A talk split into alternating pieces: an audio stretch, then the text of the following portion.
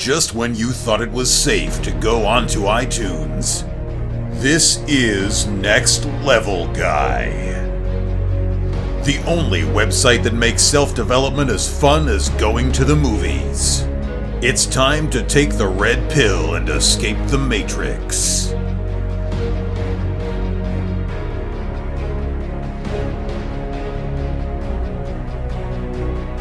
What's happening, guys? It's time for another episode of the Next Level Guys Show podcast with your favourite tutor, Ian Dawson Mackay. Next Level Guys, a go to men's interview, interest, and improvement website where I quiz the experts to find out the hacks, tips, methods, and protocols that you can implement in your own life to take it to the next level and live happier, healthier, wealthier, sexier, and so much more. Today's guest is Geraint Jones, who's a UK Army veteran, a New York Times and Sunday Times best-selling writer Geraint has been deployed on three tours of duty to Iraq and Afghanistan. For his actions in Iraq, Geraint earned the General Officer Commanding's Award for Gallantry. Following Afghanistan, he was selected for the Reconnaissance Platoon, the elite unit within the battalion. Upon leaving the military, Geraint worked to protect commercial shipping against Somalian and Nigerian based piracy. He's now a full time successful author, writing about his experiences in the military and other areas and some fictional accounts such as the Roman Empire, etc. In this interview, we cover a lot of topics, such as serving in the military, his trouble when transitioning to civilian life, the issues and demons he faced during that time, modern men and masculinity, the need for a purpose in a man's life, how you can work out your own demons and become happy in your own life after such a big transition. We also touch on writing and so much more. There really is something here for everybody. If you're struggling in your life after a big change, if you're dealing with PTSD, depression, if you're dealing with demons from a past issue and you're wanting to transition and become happy again, this is one for you. It's a bit long, so you may want to take it in a couple of sittings because he lists a lot of gems throughout this. And I had to stop writing out what he was saying because if not, I would have copied out the whole podcast. I know you're going to love this. Geraint Jones is a great guy and he's going places. Check out his books in the links below. Now, let's get to the interview. Record actually because there's a lot of good stuff here. um, but but that's what that's a really irritating thing about it is like because you're sitting and you can be powerlifting like say going about 200 kilograms or whatever, and you're like, eh, yeah, but so and so said that about me, and I did it, and you're thinking. I'm about to pull some very heavy shit off the floor. I should be focusing on that bar right below me. And all your brain's going is, yeah, but that girl never texts you back, and oh, you're just obviously not attractive, and oh, da, da, da. and you're thinking, what the fuck? But if you do that during jujitsu, you're putting your lights out. Yeah, it's like it's yeah, like that, that's, that's that's that's that's exactly it. I think that's why it's such a such a good thing too. There's not many things. Um, there's not many like activities like that where you are fully like you are like forced to clear your mind because if you're not, you're going to get you're gonna you know you're gonna get brought down to it very quickly. Well, we get like arm around your neck. It's um we call it like a human chess match. So it's like uh, you know you start moving to your right because uh, you're waiting for me to go a certain way, like to the left, because you can see my lapel and you're going to put it between my legs, and then you're going to like rotate me one way, and you know you're going to tap my arm, and then you're going to do this, you're going to do that, and it's like it's like you're having a war with the other person, but you're kind of keeping it calm and you explode at certain points. Then you're kind of repositioning and then you're slowing down and you can. Yeah, that's a big difference to like the grappling that we did in the army because in the, that grappling it was just like ah. death match. It was just it was it was just full.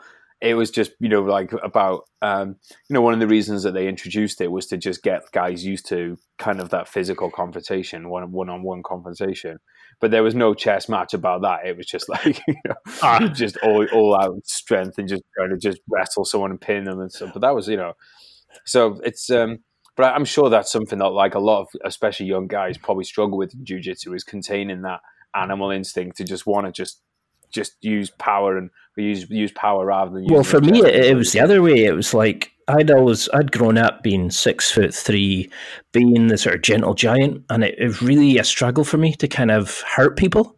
You know, it was that weird thing of like now climb from like side control, um, where you're kind of making a T shape with them, and then climb on, you know, so your hips are sitting on their hips. wrap your arm around them and like you know try put their arm under their throat and then start squeezing or you know lock on the triangle choke and you're doing it to really like to choke the blood out of them like you know to, to cut off the airways and stuff like that and it was yeah. that kind of moment of you go from being a normal guy who you know we have our personal space you have a oh no you can't sit close to somebody on the bus and you might offend them to suddenly like grab their arm and bend it back. You know, stick that leg at like rotate at the knee and try to rip it out the socket, kind of thing. there. and that's what you're getting trained to do. And then at the end, you shake hands and you give the guy a hug, and it's you feel alive, and it's like you're really you got a connection with him. It's it, it's a really strange hobby to do but it, it has it's honestly changed my life and it's it's made me realize that you can't you don't need to apologize for it like for that masculinity side of it and too many guys just go through life like when you've got girls with bigger thighs and bigger arses and guys, something's not right. You know, some guys have no muscles. Yeah, I just can't get my head around that. Because I mean, I've come from like I played rugby. all I played rugby from as old as I can remember, and then I was in the army. So I've never been in groups of. I've never really kind of had groups of friends who aren't like that. You know what I mean? So for in rugby, like you know, I think rugby sounds very similar to jiu-jitsu in the fact of, you know you are like I used to be. I would be a bit of a dirty bastard if I saw an arm sticking out of something. I might give it a little twist. To, no, not to, to the point of trying to break it, but to the point of just trying to like piss off the other person, try and get penalty out of them. You know that kind of thing. And but then at the end of the game, you know, you shake hands and you're all friends. But then you know, again, the army is you know, especially the infantry is a very, you know, it's you are in each other's faces. You are like you know living on on top of each other. So that physical, like I I, I find it hard to get my head in because I know that is not the that is not the usual experience for a man now, a young man or man in his thirties, twenties, you know, teens, whatever.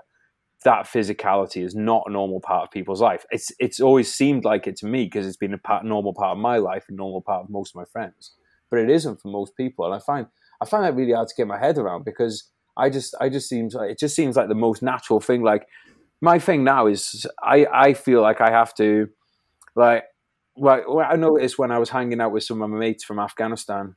You know, last weekend we had a bit of reunion when the book came out, and we were physical from the off.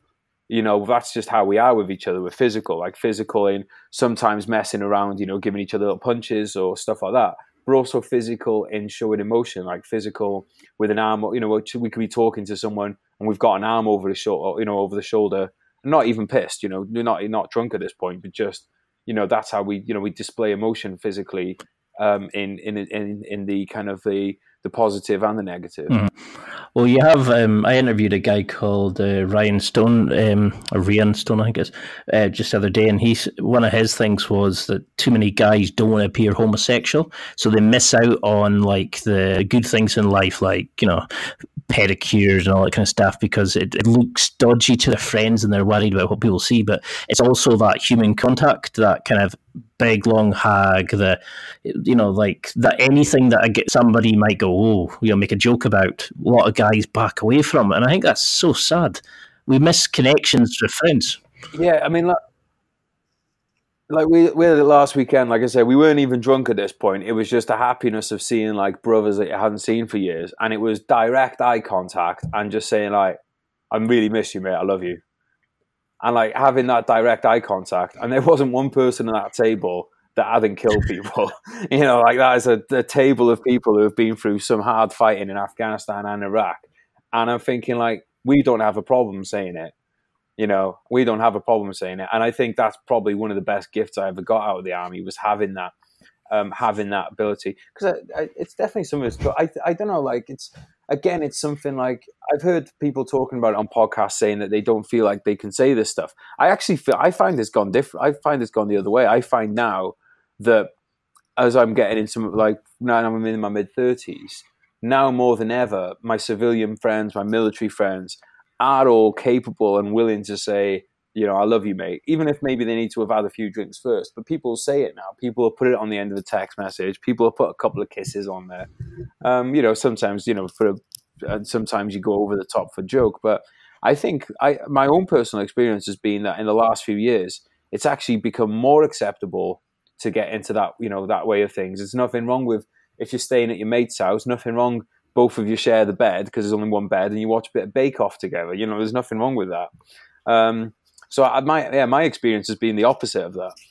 Yeah, I mean, I find it strange because I've kind of come from a family of, you know, like people give each other hugs and like your nephew gives you a kiss, a uh, kiss goodbye and stuff like that when like you know he's like six and stuff like that. And he's now at the point of like his friends are t- like taking the mick at him for it and all that. But like we've always been kind of like a kind of close family. You know, we all sit around the table, have dinner, and you know, I've always been kind of close to my brother and stuff like that. And my dad's side of the family have always been a bit kind of a bit stand up, a bit kind of afraid to show emotion. Is probably is a way, a better way of putting it. But like I've got friends who, mm. nah, they're not even close to coming near you. Like you know, that's there's a kind of a line there. But then with jiu-jitsu, you see it break down with people. You know, you can see them kind of opening up a side of them that they never thought possible and it, it's really strange. Like you care about the other person, and you start showing them like, no, no, no, don't choke me that way, choke me this way. You know, it's like you want the best for them, and it's it's that kind of side of like you know you always give each other hugs and like high fives and all that kind of stuff because you know it's it's an experience that you probably don't get in other avenues of life, but it's probably something that the closest well, I don't know if you know the, if you know the right girls. you but it's I mean it's probably the closest to like um, a band of brothers that you probably get like in the army that a civilian would get that kind of you know like or a, like a rugby team or something where there is that bond with guys. And I, you know, do you think that's why guys, a lot of guys are kind of fuck ups basically? You know, is this where they're going wrong that we don't have that kind of ritual or team bondness or whatever you want to call it? I think it just makes just makes so much sense, doesn't it? When you look at it and just look at the fact that we are apes, and look at how apes act in the natural world, and the idea that you know, like, I mean, look, everyone is different, and some people are more masculine than others, and you know, I, I like the when you had Aubrey Marcus on as a guest, I like the way that he differentiated between masculine and male. You know, you know that you can be a masculine female, you know, you can be a, a feminine male, and I like that but I, I think that there's something there's just something that really kind of hits us in the DNA when we go out with a group of us with a common purpose, and that common purpose could be, you know, supporting the same football team, or it could be, you know, it could be going to war together. Um, and I think the more hardship you experience together, the closer the bonds go. I mean, I don't think any of it is rocket science, really. You know what I mean? Like, I think like when you when are you happiest when are you most fulfilled when are you when do you feel the most connection? It's usually when you've just gone something through something hard with each other like and uh, like i remember like waiting for kickoff you know in rugby you know you've got that moment and you're kind of like fucking hell i hope they don't kick it off to me. And then they do. And then it's and then you take that first tackle and then that's it and you're into it. And then for the next 80 minutes you know it's you and your mates against another set of mates. And you know at the end of it you know you've been knocked around. There's something as well well, something I started doing in the gym recently. Sometimes if I don't feel like I'm in the mood, is just to start, just to start giving myself like a bit of a pounding in the shoulders and the chest, just to kind of get myself going. And you know what? It might look a bit stupid, but I tell you what, if you beat, if you just start beating your fists against your chest and your arms for 20, 30 seconds, fucking hell, it puts you in the zone for for, for working out. Like if, if at that if at that point you're not fired up, you might as well just leave but there's something about like there's something about getting hit that just releases something within us. I don't know the exact physiological effects, but the psychological effects are, you know, if you once you get once you get hit, you know, it's like same as in jujitsu. I imagine is like the first time, you know, you get that first time that evening that you get an arm around your throat. Well, once that's done, then you're you're probably way more in the zone, and you probably start, you know, you start to to feel, you know, you're getting that fight and flight, but all you're getting all the good parts out of it rather than the negative, because there's no escaping fight or flight emotions. So it's about getting the it's about getting the good stuff yeah. out of it. Well, I mean, when you, um, as as one of my friends calls it, it's go time. You know, it's that moment of you immediately go in and you're maybe thinking about like, well, my boss this, and I had a pile of work to do and all that kind of stuff. But it's that moment you get that first takedown to the ground and somebody knocks you to the floor and they're on top of you and they're wrestling for your arm to try and bend it behind your back or they're getting the arm around your you know they come around behind you and they've got the arm around your throat and you know it's that moment you quickly switch on, and if you manage, if you're lucky enough to block it, because you know because you fucked up a long time ago to get to that kind of stage. Um, it's that moment it comes, you you switch into it, and that's what I love about it. It's like it, you forget all your problems, and it's you know it's like you're saying it's like for that eighty minutes, for the two hours, whatever it is for the training, you really get into that moment and you see so many guys in the gym just sleepwalking. You know, it's like the phones are out, they're playing songs between things, they're texting people, they're taking photos of themselves. And I'm like, what the hell are you doing? You just described me in the gym. no, no, no I've been the I've been the first to say I do have days.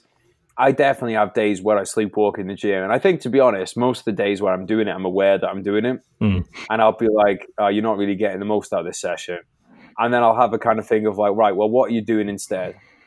And if there's like, it's like, right, you're applying to emails or you're trying to set up a holiday or you're talking to a mate that you haven't spoken to for a while, sometimes I might go like, you know what, maybe that is actually more important than the workout and it's better that you're here than not be here at all.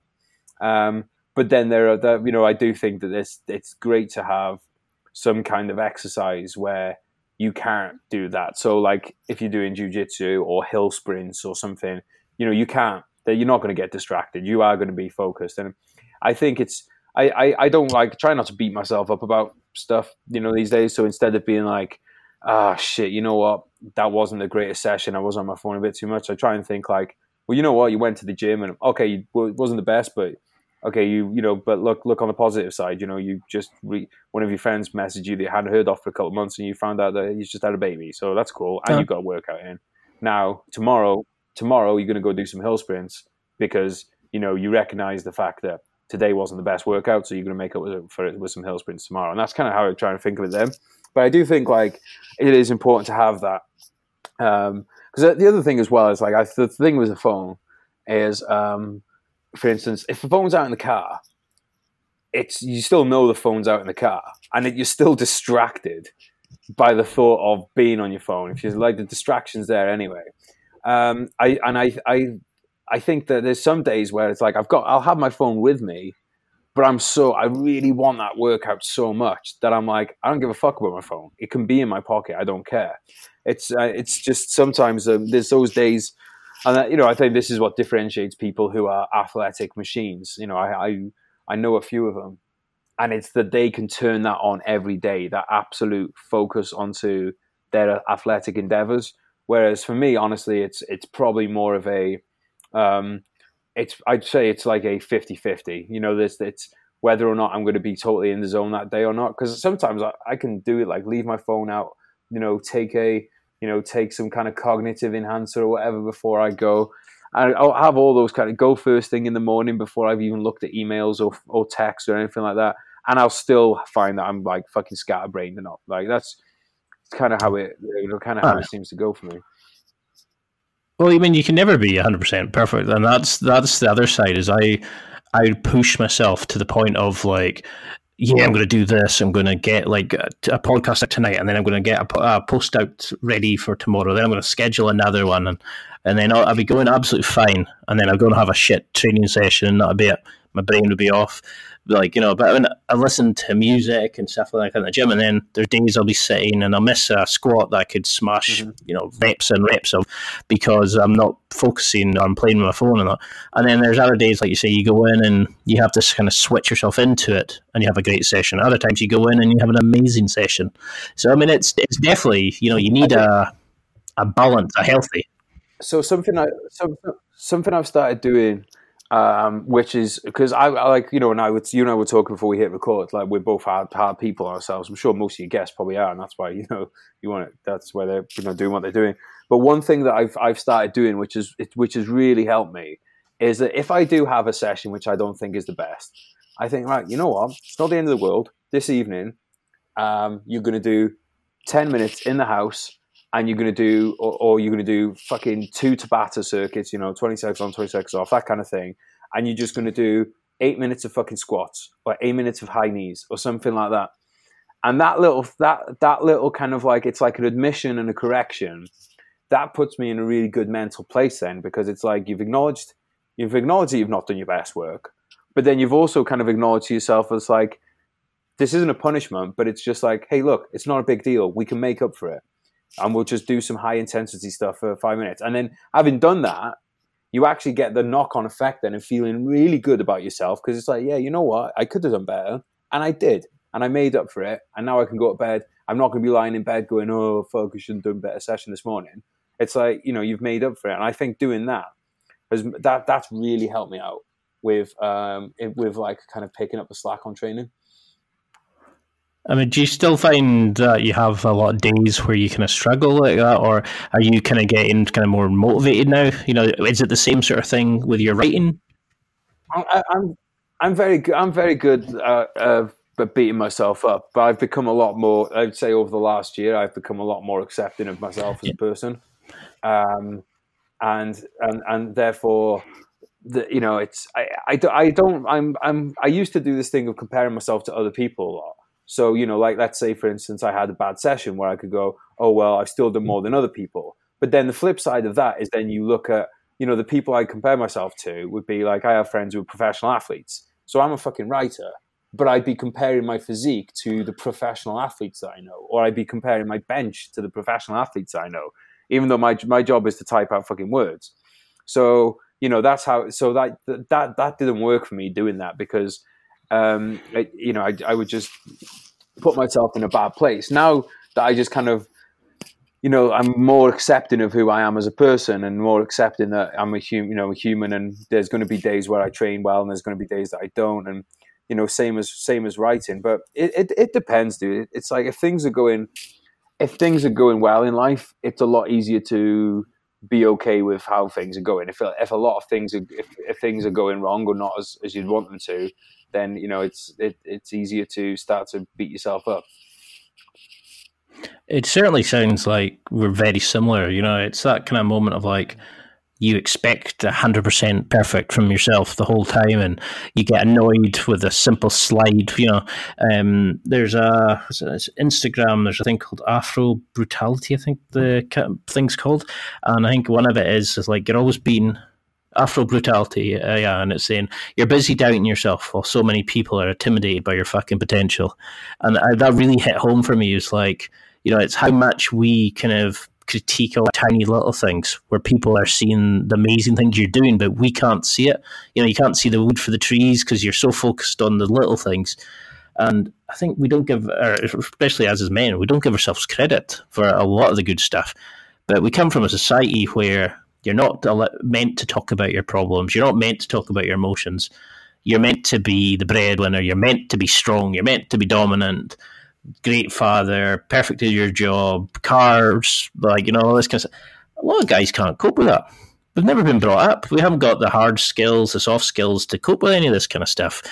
And it's, you see yourself as a lot of guys get lost and they need things like jiu jitsu, the military, team sports, mentors to try and bring them out of it because we're we seem to be a lost generation at the moment. It's it's really sad. You know, you see these guys on the bus hurling abuse at like old people and stuff like that, and you think, what the fuck happened to you? You know, I would have been my or beaten black and blue by my parents if I even dared give a dirty look at somebody Yeah, that, that's that's the thing with those people. I am very much in the the, the thing of now of I look at somebody and I and I I I'm, and I do still think you're responsible for your actions, but you you don't become a kid who's throwing abuse at some an old person on a bus or whatever if you had good parents. You just don't, you know. So I, I'm not saying that, that I'm not painting the, the you know them as the victim, but the fact is that they've probably had a pretty shit life if that's what they've turned into. But at the same time, you know, like I was talking to a friend the other day, and she was telling me about like a problem someone in one of in her family's having, and I know it sounded bad. He's a 17 year old lad now, and the answer that just kept popping in my head was, someone needs to just give this lad a fucking slap.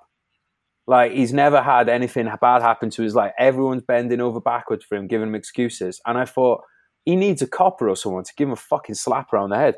And I'm not saying beat him up. I'm saying give him a slap around the head and say, you know what, mate, you're not fucking hard. You're not. You know, there's not this big fucking bad man you think you are. You're a fucking. You're you're a fucking weasel who contributes nothing. And you know what? You'll always fucking be that. And you know, you can talk about like he's one of these kids who, who thinks he's a fucking gangster and stuff, but he's not. He's not hard. He's not. He's not scary. There's fucking there are people out there who are fucking hard and scary fucking gangsters. There are real ones out there, and I think Jesus Christ, because I, I thought like if you threw him in a fucking cell with some fucking scary fucking some actually scary people for a day. Like I've been into, oh, thank God, I've never been to prison on a sentence, but I've been into prisons on visits to talk to um, veterans in there. Um, you know, try and like help them out with, you know, like get some of the kind of like the uh, the things that I've I've I've learned to help my mental health, and um, just being there for a day was enough to make me think like Jesus Christ, there's some fucking scary fuckers in there. And I mean, I've I've been through some shit, and I thought they were scary fuckers. I thought you should just be able to grab a lad like him, drag him down there, throw him in, and say, "You want to stay here for the day, or you're going to fucking get your act together." And he's even fucking changed. It seems to like such an obvious answer, but we are we are like we're we're we're a very weird we're a very weird society in that we we we're okay with extreme violence, like we're okay with war, we're okay with we're okay with having computer games which show you know people you can kill people. We're okay with that, but we're not okay with slapping someone around with the head when they deserve a fucking slap. And I'm sorry if it offends anyone, but sometimes people deserve a fucking slap. Mm-hmm. Like when we were growing up, I got like a slap in the bum for talking like like swearing in front of a parent and all this kind of stuff. And it never did anything to me. And then nowadays, it's this moment of like, you can't, you know, we get participation trophies, we can't tell kids off. And you see the kind of what's happening. I mean, I don't agree that we should be like corporal punishment, like the belts in schools and all that kind of stuff. But there no, needs, absolutely. you know, there needs to be some level of discipline. And this is the problem: is a lot of people don't have any kind of rituals from into manhood. They don't have to kind of be. They don't have to show anything. They've got no need for them because they get like we're picking at the tab for them to you know job seekers allowance and all this kind of stuff. And it's really irritating because they they've they're not ever been given the opportunity. And probably deep down, a lot of them are probably nice people who've gone by the wayside and have portrayed, have created a kind of character or personality you know, obviously there's some abs arseholes, yeah. but there are probably some people who could be saved, but just haven't had a chance or they haven't had a, enough. Well, it is, isn't, there's no fear of consequence because they know that nobody like. So I'm just going to stick with your example of like the kid on the bus. So you know, let's say there's a young kid on the bus hurling abuse at somebody on the bus. They know that nobody can do anything to them, and not only can nobody do anything to them, but if anybody does, then the tables are actually turned, and then that person is is going to have the logo after them. Now, I don't think that you're going to find many people who who would. I honestly, if you poll people in the UK, and let's say we this scenario of let's say you've got a 16 year old lad who's taunting and, and, and abusing an elderly person on the and this person is like you know you can see is is upset physically and mentally right i don't think you're going to find many people who would have a problem with a man in his 30s fucking threatening that lad to shut his mouth, and if he doesn't, he gets a clack around the head. And I'm not saying a punch or whatever. Like, there's a big difference between hitting someone and giving a clack around the head to basically because what what because the thing is right, you do jujitsu, so you get choked out on a regular basis. You're still alive. You're still here. No. It hasn't done you any harm. I've been fucking knocked around. In, I got knocked around in rugby for the best part of what 15, 16 years. It didn't do me any harm. Giving a lad an open palm round the fucking side of the head it doesn't it's not about physically hurting them. It's about putting them in their place and saying you are not above reproach. You are not above things happening to you. Because what they it's what what young lads especially fear more than anything else is being made to look an idiot and being made to look and being made to be ashamed. So they are far more because uh, something like an asbo or something is just a badge of honor. It doesn't worry them whereas if they got a clap round their head and their hat, their hat goes flying and they all of a sudden are literally kind of have to shut they have to shut their mouth because they know that they're in fucking trouble at that point. You know that is way more of a deterrent than anything else. And i'm sorry if that doesn't fucking sit well with people's you know what they want the world to be like but what you want the world to be like and what the world is are two very fucking different things. You know people forget that we are a fucking we are an animal we are an ape you know, so much of our our desires and our actions are driven by our hard wiring, our fucking, you know, what's what's in, mm. in. It's not what choices we make; it's what's in us, right? So if we if we can accept that about some things, if we can accept that we're driven to want partners and we're driven, you know, we're driven to, you know, we're driven to seek, um, you know, we're driven to seek food, we're driven to seek shelter, we, you know, all that kind of stuff. Why can we not? Why can we not accept that there are like we look at look at it on a strategic point of view. Nobody has a problem with UK, the US, you know, Western countries slapping down terrorist groups in order to maintain, you know, our hierarchy, our position in the world. No one has a problem with that. But then on a personal level, they have a problem with you doing exactly the same action, you know, to keep to keep the, that kind of hierarchy and the, that that hierarchy that kind of ensures as much as possible that there's peace. You know, there is no perfect system, but that slap around that kid's head could stop him being an asshole for the next ten years of his life. You know, and is, is, is it is it not better? To, is it not better to have that? Is it Definitely. not better to have that? Because I just I tell you, if it if it was a possibility, it would very it would very rarely need to happen. Would you say it's probably more that when it's war zones and things like that, it's away, it's out of sight. You know, it's kind of like somebody else is doing it, somebody else is having to step up and be that person to control it. Whereas if it's you having to tell somebody off on the bus for being, you know, for being cheeky or a drunk guy you know, mouthing off in front of the kids or whatever it is, you know, would you, is that why a lot of people would prefer it?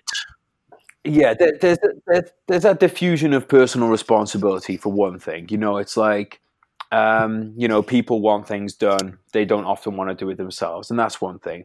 The other thing as well is that you know it is it's scary on two levels to stand up to things like that. One of the reasons it's scary is because, you know, there is the consequence that there could be physical harm.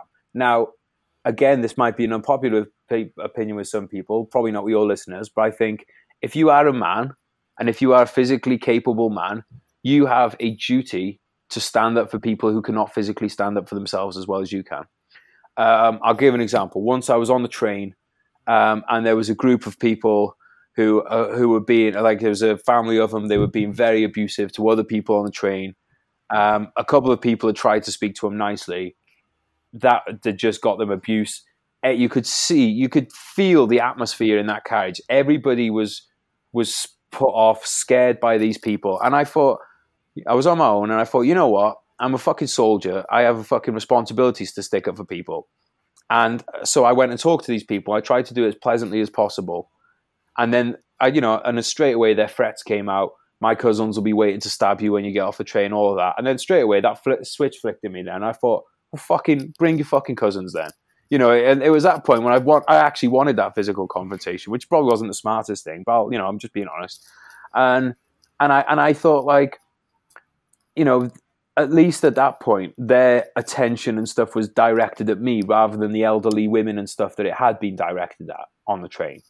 And you know what? Maybe maybe I might have ended up getting my fucking head kicked in on that train.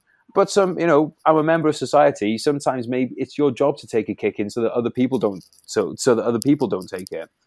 And I just think that, for lack of a better word, a, a lot of a lot of people are um, fucking wimps, and they won't stand up for things. Now, in people's defense, let's be honest, the law is not kind to people who do stick up for um, for other people in these situations. Like you are, if you if you come into a situation like that, you are far like more likely to probably find yourself on the yeah. end of the police report rather than the person who's helping to to give it. And I think that that is is, is I think that is such a terrible thing where we're in this position where you have to honestly think twice of I know it's the right thing to get involved because we know we know right from wrong. So you're like, I know it's the right thing to get involved, but what happens if I do? I mean, so for me, you know, I want to, I want to eventually one day move to the states. Me intervening in a fight, like let's say I was, let's say I was seeing some young kids and they were being abusive towards somebody, and I went over, tried to break it up, and I end up getting, like, I end up having to put my hands on these, these, and I say kids, let's say they're sixteen, I end up having to put my hands on them, right? I could end up with um, some kind of sanctions from that, which would stop me being able to get a visa to go and live in the States. So mm-hmm. if I see a situation like that, I have to ask myself, you know, do do I want to get involved in this situation? And I think it's fucking nuts that we're in that position. Yeah, and that's the thing is it could even though because you're doing the right thing, could stop you evolving and developing as a person because of some situation and you know somebody they treat that like they're the guilty you know like they're the hurt party that they're the injured party and you're the one that was in the wrong and you think something's not right here. You know it's yeah and it's not just them doing it it's they're backed up by um, a lot of the time they are backed up by the lawmakers and they are backed up i told this story on my podcast recently you know my mum had been doing some property development and the local kids kept coming and stoning the windows through and the police attitude was oh well the kids don't have anything else to do and I'm like, hang, wait, what? How has it got to this position where the police are standing up for kids smashing windows, saying they haven't got anything else to fucking do? But that is the attitude in a lot of the police, you know, in a lot of policing. Not all policing, there's some fucking awesome cops out there, you know, and I'm sure that they are the most frustrated out of anybody with this stuff. But there are a lot of people who who blame the victims, and and that's that's something that we see across, you know, across anything, anything from violence to to rape. It's a lot of time there's victim blaming, um, and, and it's it's it's and then people standing up for the culprits. Oh well, they had a bad upbringing. All right, fine, I'll take that. They had a bad upbringing. That, but the, what you need to do there, if they had a bad upbringing, you fucking punish them and help, and help rehabilitate them. You don't wipe the slate clean because someone had a bad. Every, every everyone has had some shit happen in their life. I don't care if you fucking upper class, middle class, lower class, whatever. Everyone's had some fucking shit. You might be from you might be from a fucking upper class family, and you might have had a, a violent father. You know, it, it there's not a class. There's not one class that has the you know the the kind of monopoly on on um, on trauma in their lives. You know, and um, I think it, it, it's it's sad because it's it's for the detriment of everybody. It's for the detriment of everybody in society as a whole that we let this shit slide. So how would we like? It, it, winds me up when I think back, like you know, that you'd have been marched down, you'd have been apologize, you'd have been told to apologize to the person. They would, you probably would have got like bollocking by both your parents. You'd have been grounded and all that. And nowadays, it's just kind of you ask these parents, don't even know where their kids are. You know, they're just out drinking. You know, it's just like no, no, we just let them do what they want. Or we're we're the we're the cool parent. We're the we're the friend and all that. And you think you what? You know, I was like, my, I knew exactly where I stood with my parents. Like I, I would never talk back to them because I knew my mom would just need to raise her eyebrow and that'd be it. I'd be like, fair enough. But I just don't get the, the world we're in. But how how did you find the army took these kind of kids who came in who are little arseholes who maybe had no kind of control? Not not saying that every um, soldier is, but you know the ones who come and they need the discipline how does the army take somebody like that and shape them into like amazing people? Because like you know these guys who like served in the wars, like in the World War Two and all that. These guys who have maybe come from broken homes and have become amazing people f- by their time in the forces. How does the army shape you as a kind of into a good person? Right. Well, there's a few things on this. Um, First of all, I'd say that the army that exists now, I have been told, is different to the one that I belong to. Um, I do think that, from what I've heard, this culture has this culture has seeped into the army now, which is you know inevitable. The army is always going to be a reflection of society mm-hmm. to a lot of extent. So, so I, but I'm speaking for the army that I joined in 2000, and um, you know the way I had to the way I had to solve a lot of issues was with my fist. Um, you know, like sometimes the lads didn't want they didn't want to do what you told them, and you know, you what what we used to call was go behind the HESCO, where HESCO is like the the big baskets that are filled with sand and stuff to you know it's like blast protection, and you go behind there and you sort out your fists. Um, I don't think there's that much of that around anymore. There's probably less of it around when I was in than there was before, and you know, and so on and so forth. Um, but that was part of it. Sometimes you need to fucking hit someone. you know, as simple as that. You just had to hit somebody um, and you know sometimes you need to beat that beat that into them. Um, now, obviously, there's a lot of that. That was that wasn't all the time, um, and I think that those.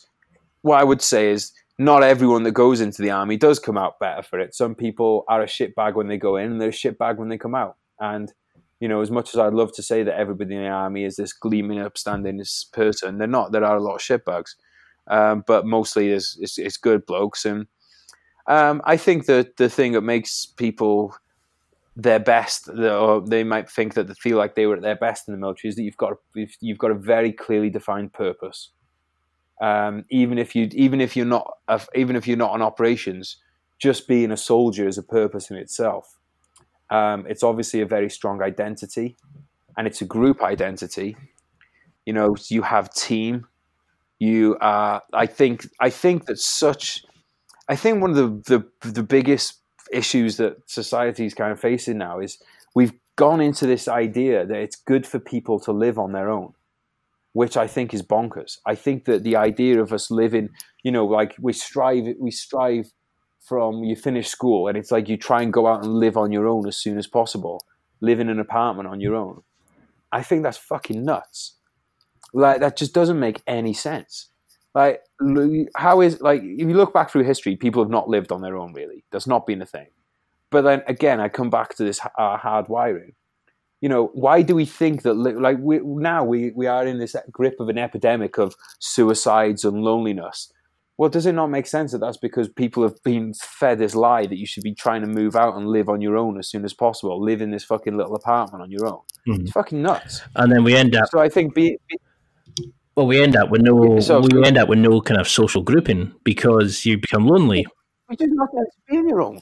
You're not meant to. We're not meant to be on our own. That's fucking. That's just so stupid.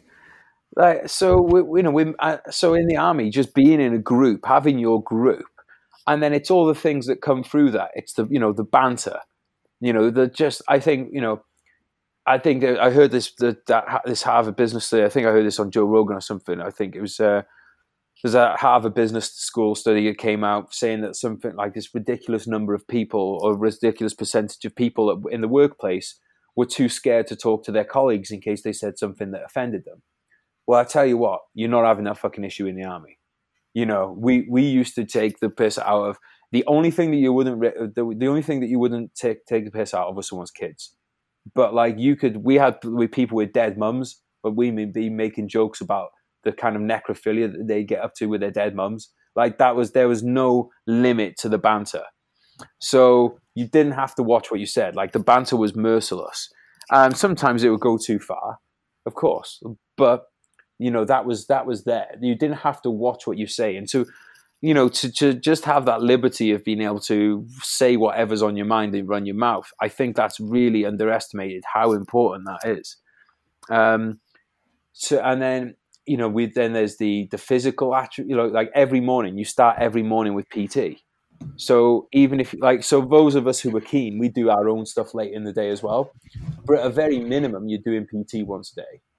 You know, so we, you know, I'm sure it's well documented on your podcast the positive effects. I doubt you've had many guests on, if any, who have said that exercise is not an important part of life, right? So, don't think so anybody. Got, yeah, exactly. So you've so you've got exercise in your day.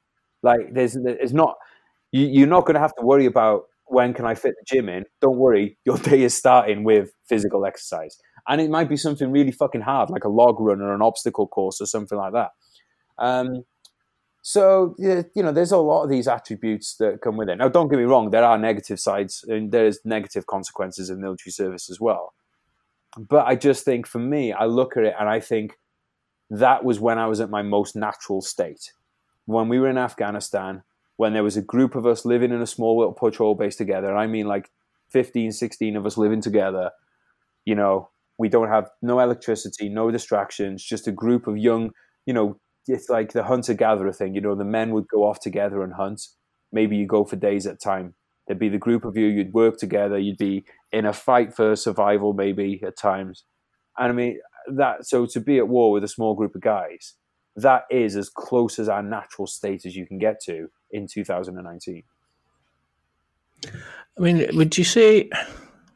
Because it was, it was actually just hitting home that. I mean, would you say that guys then should all guys should be doing like combat sports and rugby and team sports and that in a way that I would teach them self defense, but it would also allow them to learn to control their energy. Is that why some of these kids act out? Is because they don't have a kind of control on their energy. They don't have a out, a outlet to get rid of it, so it kind of comes out in abrupt other ways? You know, like what we see as them being a wee arsehole might be their way of kind of try to deal with like the energy that's flowing through them and they don't know how to deal with it?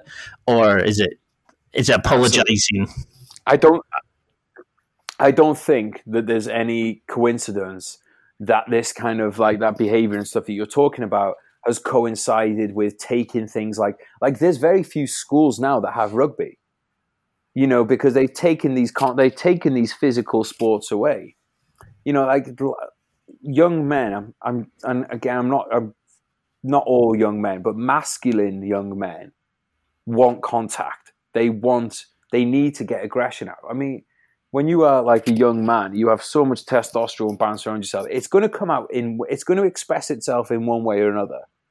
So, you know, I think I think there's an arrogance in our society in thinking that we know better now than all these generations that have come before us. There's a reason that institutions and sports like like rugby and boxing and things. There's a reason that these things are developed, and it's not. It, it was like boxing didn't develop so a few people could get rich off pay per view. You know, it served a purpose in the community. You know, and it, it taught it taught people discipline. It taught people the fact that they should respect. You know, they should respect anger, or, or sorry, they could be they should control.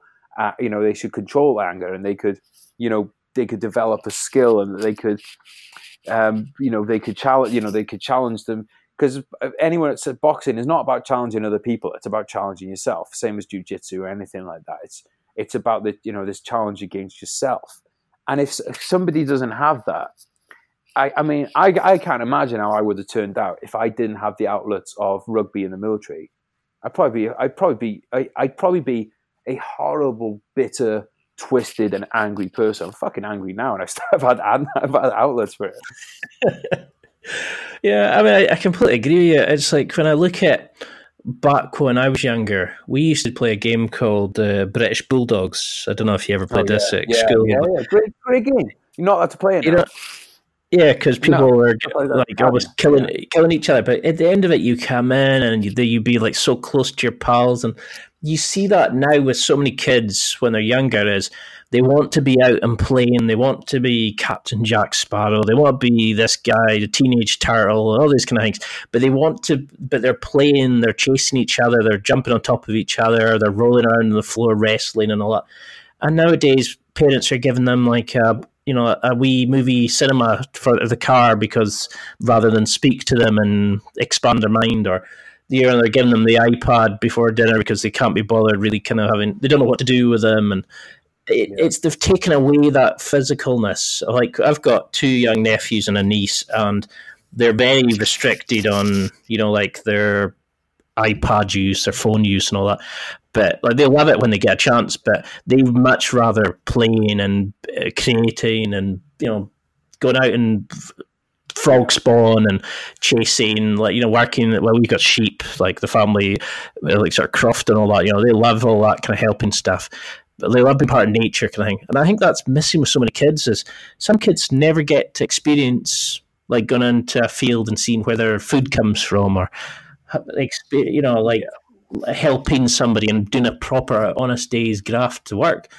Um, do you remember the TV show, the one that put people to um, was it the First World War military service? I'm trying to think what it's called, Hard Bastards or something. Oh, you're about bad. bad That's the one. Is that Bad Lads Army? Yeah, there was like a national service. It was like fifties national That's service. It was. I mean, that was a great example of that was a great example of a bunch of lads who thought they were hard, who weren't hard because they all ended up crying on there. And I mean, I'll tell you this: I've never seen lads crying in, in normal in in normal army training. So it's the fact that these lads were were crying because they thought, but it's because they thought they were so hard, and then they had their worldview shattered because their worldview was I'm nails and the world revolves around me. And then what was so great about that show was that it was like the world doesn't revolve around you. You're not nails, but you know what?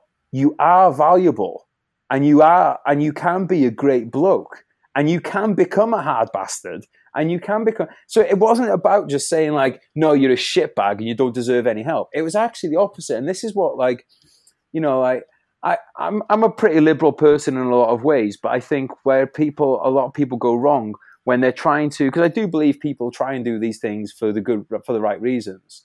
But when you're soft on people, that is actually being that that you're actually doing them a disservice because you're never going to get the best out of that person. So what I loved about that series was you'd have these lads who were shitbags, but it wasn't about breaking them down uh, for no reason to just it wasn't about breaking them down to be like look what we can do to you we can break you down. It was about we are going to build you into your best self. And by the end of that show every single one of those lads was happy that they'd gone and they were a better version of themselves. Um, and i don't think national service these days can work. I think once it was got rid of there's no bringing it back um, and i also don't I, i'm also like i'm not i'm not a fan of having a big I'm not a fan of having an army full of conscripts. I just don't think operationally it's a good idea. Um, and I don't think people, if they're not, if they don't want to be part of a military service, then they shouldn't have to. But I do think some form of, you know, some form of service which which puts people out of their comfort zone, which takes them away from their their hometowns, which makes them mix with different groups of people. You know, all these things I think are so important. Um, I think it's a real shame that there's nothing like you know there's there's nothing like that around what i was going to say though going back onto something about the physical stuff with kids because i mean i, I do know some i'm not not a parent myself but i do know some great parents and to be fair they are fantastic mm-hmm. with their kids about getting them out doing all that stuff that you were talking about um, I, I just i thought it was really interesting one day i was at the zoo and outside the monkey enclosure they had a set of monkey bars you know so kids could go up on these monkey bars and act out like um, you know the monkeys and these kids were flying, these little kids were flying across the monkey bars. And I thought, I'm a fit bloke now, and I can't, because I'm, you know, I've got all tight in my upper back and stuff. I'll still do monkey bars, but I'm not going to be, I'm not flying across them. And I thought most people would not, most, most grown men in their 20s and 30s would not be able to do monkey bars. No chance at all. And I thought, fuck me. I thought, when, when, when did it become, when, when, when was it that there's that break where you go, right now it's not okay to play on monkey bars and stuff anymore. And I think it's probably when when I, when um, like kids get to their teens, I think that's when that kind of stuff stops happening. And once you stop doing oh, it for God, like yeah. a few years, you never. It's very hard for someone to ever get back into it. And I thought, like, I thought if there's one thing I could change about, if there's one thing I could change about like our education system, it would be that like physical activity would be a huge part of the syllabus and not just sports, but just things like getting people playing. Like again, I'm going to go back to Aubrey Marcus because he's like um, you. I know he's a guest you've had before, and I've just finished listening to his book, um, that, that Own the Day book. Which and I thought the I this, I and, I, this is something that I definitely believe in, and a lot of my friends do too. Is getting back to play. You know, so you know, throwing if it's throwing a football around, uh, like an American football around on the beach, or a frisbee, or it's a bit of touch rugby, or something like that. The more you do that stuff in adulthood, the better, I think. And definitely, that is what needs to be happening in childhood is is is is playing and moving. Because if you're not doing it in your teens, you're never going to be doing it the rest of your life. Uh, and how many guys have grown up? You know, the last thing they did exercise wise was maybe probably PE when they were at school, like physical education. Um, there's a guy called uh, Charlie Hoehn. I don't know if you ever read his book, Play It Away. And that's what he says is that we've forgotten how to play. We've forgotten the joy of just going out there and just playing for the sake of playing. You know, doesn't you don't need to compete, you don't need to do it for fitness, but he said, you know, he shows the benefits of like that you build your skills, your creative thinking, that you get fit, you do this, you get, you know, you get used to playing with people, the closeness again, and human touch and social interaction, all these kind of skills. But he's like, we've just forgotten how to play. And it's like, how many guys do you hear that? It's like, oh, I used to lift, but now my knee's baggered. Oh, I used to lift, but now my back's sore. And you think, what do you mean used to? Why did you stop? And it's like as soon as you use it, you lose it, and it's it's really sad that. I mean, I just this is why I always find it strange. Is like because you see countries like Israel, you know, like they have conscripts. Is it? Um, I think is it Norway that does the same. You know, they have like their national service, and you think, is that a thing that we should be doing? Should we be? You know, you see that debate the whole time is should people be forced to do something in the you know like for their country to instill that national pride. Yeah, it just it just wouldn't work. It, it wouldn't work now. It it just wouldn't. Like when when you've got a society. So like when I was in Norway um, recently, they were very people there were very polite. It was respectful. You know, there was a sense of civic pride there. You could just feel. And and like the, the thing with their conscription in Norway as well is it's voluntary. So it's like you get called up, but if you don't really want to go, you don't have to go. So I mean that kind of defeats the object like a little bit. But for the people that are maybe on the fence, it's a good way of getting them in because they're thinking, well, I could just go and do a couple of years, and you know, great. Um, but I, I, I, think in, in in our nation now, there's there's um, the you know in the UK for in, in international listeners, th- there's no way that it could happen because even in the army, even in the army now, you can't do. Um, you you for instance in the army now, this you, you know sometimes you can't speak to someone in a certain way if they find it offensive. Well, you're in the fucking army. Bottom line is your job is to kill people. Even if you're a chef, right? Well, I mean, especially a chef in the army, they probably kill more people than anyone else. But um, but like you know, your job is to if you, if called upon, you have to kill people. So the idea that you can turn around to your corporal and say, "Corporal, I don't like you speaking to me in that way," is mental. I mean, that is absolutely like, that is the definition of insanity. That is mad. So if you can't do that in the regular army, then I mean, there's there's just absolutely no point in us having national service here anyway, because it would be so watered down. that It would never.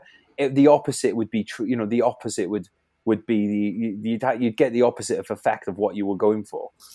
Yeah, because that's that would be my worry. Would be that we'd have to do it using today's rules. You wouldn't have it like well, yeah, it just, it just won't work. Because even back that bad lads army, you could see that there was like you know the things they were allowed to do if they did escape or leave and stuff like that.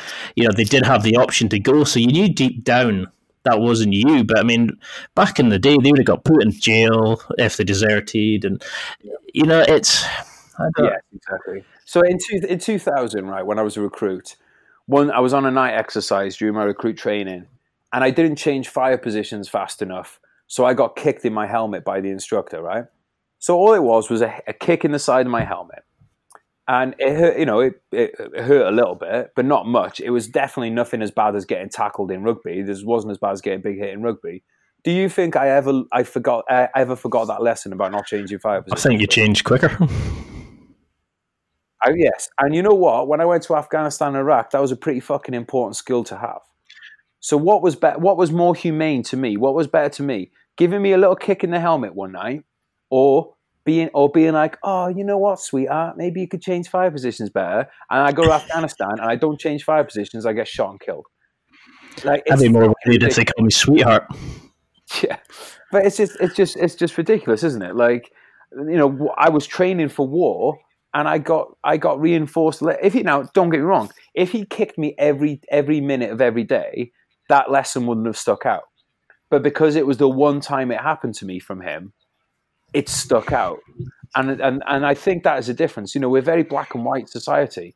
Why does it have to be, you know, why does it have to be you can't touch recruits or, you know, you can't, t- it's, or you can. Well, you know, life isn't like life isn't black and white. There's nuance to everything. And in that occasion, uh, you know, if, if you gave me the option of like, you know, if you can go back then you can get the same lesson, except this time he's going to kick you out and give you a concussion, I'd say I'll still take that lesson because it's better than getting fucking shot.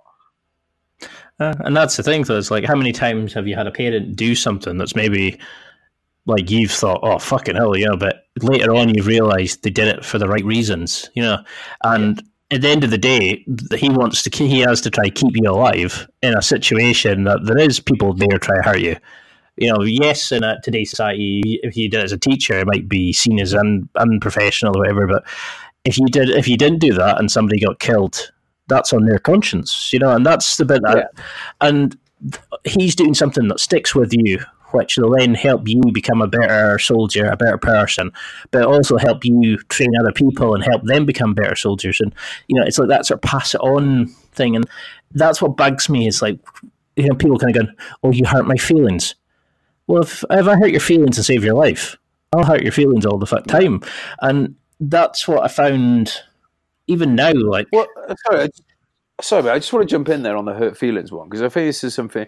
What I want to know is when did it become a thing that there was this law that you're not allowed to hurt people's feelings? There is right? one, is there? So, for instance, when, when, when I yeah, exactly, when I put a book out, someone can review my book and say that it sucks, right?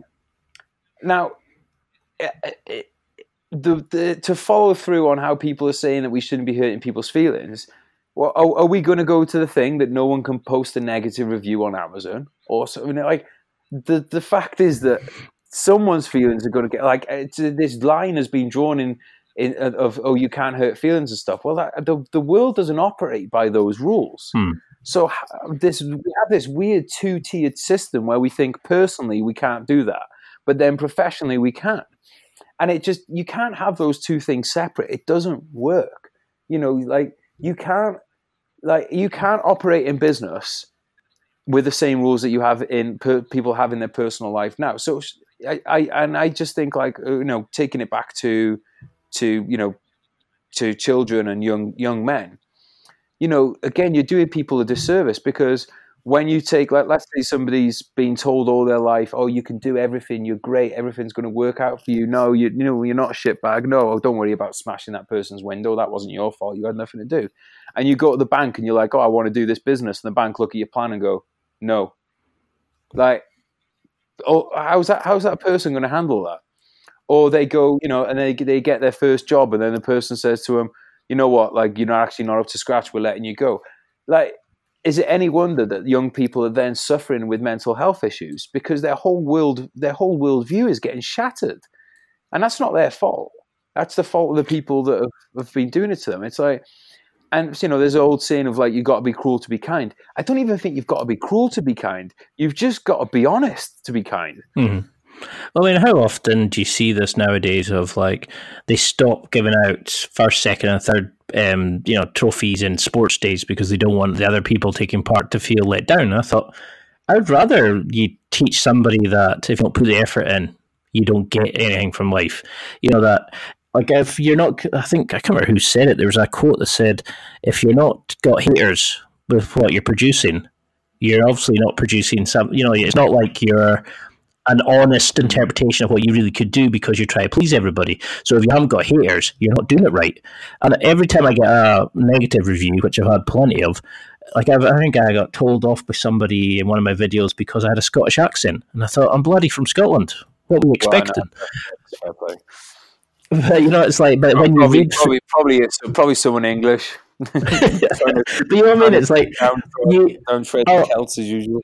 but I'll I'll read through them and I'll think, do they have merit? You know, is what they're saying true? Is my sound quality poor? Is it this? Is it that? Or are they just being a dick with their opinion? And I go, yeah, that's not really good enough. Or I'll maybe change if it's something that's meritable, like you know, that is something that's there meritable. I don't even know if that's a word. Um, but you know what I mean? It's like you take something from it, and it's like, you know, you'll read your reviews and go, okay, uh, have they got something honest there? No? Right, fine. But, you know, you, you know enough to accept and go, yeah, it's their opinion. They might be wrong. They might disagree yeah, with me. Like, the thing is, the thing about reviews, mate, is that you look at who's giving the reviews. They're usually like five star or one star, and the truth is that usually you're not going to be a five star and you're not a one star.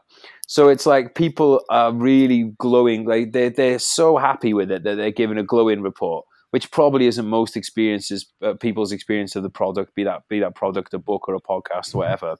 And then the people who give ones are clearly not. And um, it's, I always think that it's really funny with people who give one star reviews on stuff though, because it's like, the level of like let's say someone's had um, and i'm not talking about my stuff now because I, I, like to sometimes i'm just interested in human nature so i'll just look at like say a really successful book. So um, a book that's done really well in like let's say um, the self you know self kind of de- personal development field. And i'll look at it and there'll be it's like let's say a thousand five star reviews and then there'll be two or three one star reviews and i'm thinking like the level of arrogance that person must have to think that they are right and all those five star reviews mm. are wrong.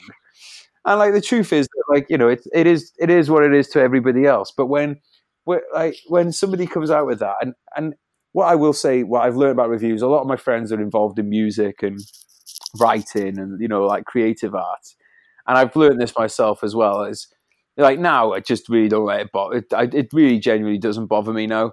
But when I first like my first books came out, I was you know I did get upset when I saw um, you know like a one star review that kind of eviscerated something that I'd worked hard on, and I and it, but it was um, I remember something my friends in music said, which is if you ever look into these people, which is not hard to do because usually there's a username that mm-hmm. they have across all platforms, and you look into them, and like let's say for you know for my friends at DJs, the person trying to rip into them would be a bedroom DJ who's never made it big, so they're ripping somebody that's making a career out of it, and it's the same in writing, like the like if anybody ever really rips into me, like on my early books, I'd look into them and I'd see that they were trying to they they were trying to be a writer and they couldn't, and so they're not actually having a go at you; they're having a go. So I'm sure it's probably the same with people with a podcast. The people that are really being critical of a podcast, they probably want to do a podcast, but they're coming up with a list of reasons why they can't do it instead of just facing the truth that they're fucking lazy. You know, and, uh, and I, it makes them feel better. Exactly. You're better, you're better off slagging somebody else. I've seen it in the military with people getting awards and other people slagging them off. You know, uh, people getting into the SAS and other people slagging them off uh, because it's they've done something that they the, the person hasn't had the, the, the guts to go and do, or you know, it's and it's um it's something that everybody in a creative industry or uh, probably any industry will have to go through at some point is coming through the other side of um, negative reviews. Because uh, the truth is, you're never as good as they say that you are, and you're never as bad as they say you are, right? Um, I can't remember who said that, but it's a great fucking quote. Um, and I, I, heard recently on a podcast that someone was saying that Kevin Durant, who's a fantastic basketball player, has fake accounts which he uses to defend himself on Twitter. And I, that made me feel really, really sad for the guy because I'm thinking, like, dude, like, your fucking work speaks for itself you know, and I felt really bad for this guy that he's like one mm. of the hmm. best, maybe right now, arguably the best basketball player in the world. And he's having to, and he's so insecure that he feels the need to have to defend himself against people who have done nothing. You know, they've done nothing. I did, I did see that. Yeah, it's you have to wonder. You know, it's like you have to kind of leave all that behind sometimes to hit that level, you know, like of max of um, like amazing ability. But you think we never lose that worry of like, is that person's that trolls I, comments? I think, is that right? I think you can lose and, that, dude. Like, I think that's something that you will eventually lose on your path. I, I, I, feel like I've I've kind of got out of that now, and I, I think talking to other friends and you know, I think it's something that you can get out of. I think that like like anything, it's if you're having a really bad week, that might creep up, you know. But I, I think in general, yeah. it's something like I think it's a muscle like anything else. You can train it, you can train resilience in that area because you have to just have that thought process of every time you, if you ever see something like that, you just have to ask yourself the question who is it that's criticizing me right now? Like, what is their um, what uh, you know, what is their expertise in, in criticizing me? Like Joe Rogan said this great thing once, which has stuck with me, which is, you know, like uh, Michael Jordan is not fucking Michael Jordan's not sitting there writing YouTube comments, right?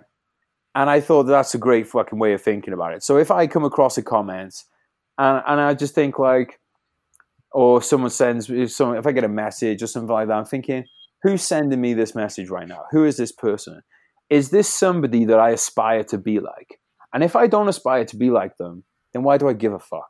And the, uh, the answer is usually you don't. That's very true. And it's most of the time, it's people who, again, it's probably they don't know what to do themselves. They have no kind of outlet for what's nagging at them. And that's why I think a lot of guys hit the drink and drugs because they can feel that there is more to life and they can feel that urge, you know, something deep down. Like for me, I knew it was a podcast. Like I knew it was something I needed, there was more to life. So that's why I wanted to go away and found it and by chatting to people. But for some people, it's they become a painter. But for some people, they don't know. And they sit and do a boring job and they sit and just hit the drink, you know, because every weekend, because it's easier than having to really feel that pain and think, what is it I want from life, and it, it, it's really sad. It's you know, and this is why I think it's great that we do have like things like the military, like podcasts that people can go and create their own stuff. But it's sad that some guys would rather knock people down, you know, like the crab in the mentality. Yeah. They'd rather pull each other back into the bucket rather than try to find a way getting out the bucket themselves.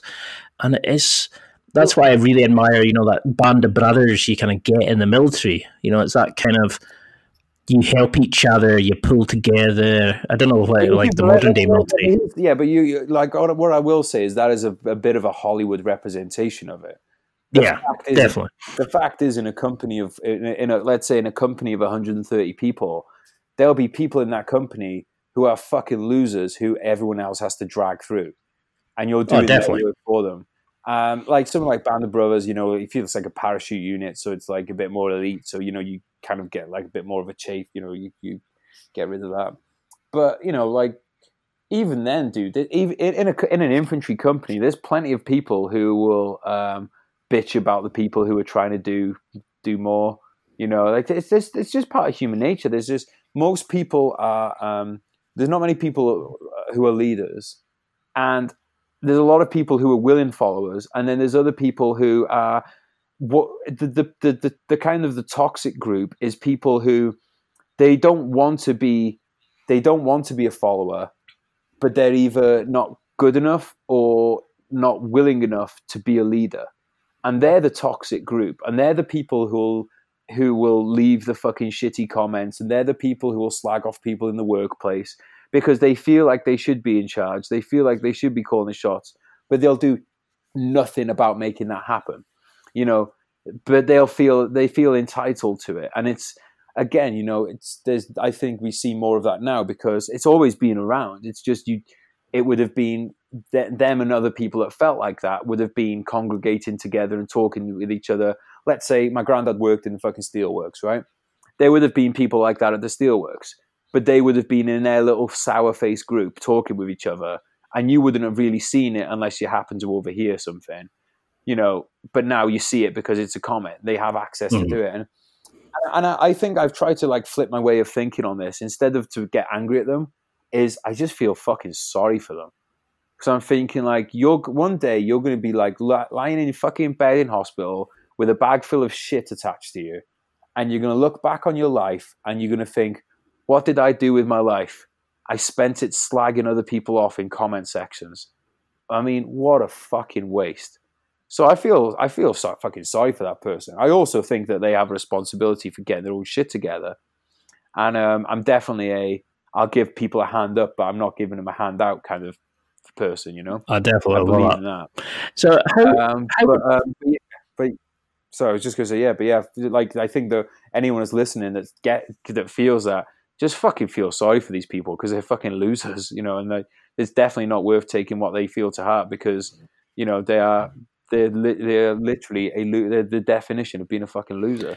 So how would you create like you know like uh, the the guys that you do like you mentioned I can't remember was it before we started or just after but you know the ones that you go and you sit and like you can go for a drink with and they're like brothers from another mother kind of thing. You know, you could sit and give each other hugs, but each one of them has killed. Each one of them has fought together and bled for each other and all that. You know, but how do you build that camaraderie if you're not got the military option? Like, how can we create that in civil civilian world? Is it? I'd say probably go out and kill some go go, go out and kill some hookers together. GTA style. um, Right. So I think one one a clear answer is sports teams, like and not everyone wants contact sport. For me, contact it's contact sports is just you know it's just the fucking shit. Like I like sports where people get hit, um, but I just think some kind of sport, some kind of some kind of um, discomfort that you share with each other. That could be that could be walking up. Um, that could be walking up Ben Nevis in the fucking rain and the and the sleet. It doesn't need to be a ball game or anything like that, you know, but something where you are going through a shared experience with some hardship. And there's so many ways of doing that. Um, and I, I and, and doing it on a regular basis, basically. And I, I think that's it's I think that's pretty simple. And then the other thing as well is is um, get what you have to remember. Uh, uh, like I, I love thinking the best of people, but the truth is that not everyone is not everyone is out to make the most out of life. They're really not, and you need to understand that and shed the people who aren't. Um, and like if you can't shed them, then you just need to put them on a side where you you can still be friends or whatever like that, but they are not the people that you aim to spend time with. So if you end up spending time with them, then you know because they're family or whatever like that, then that's fine.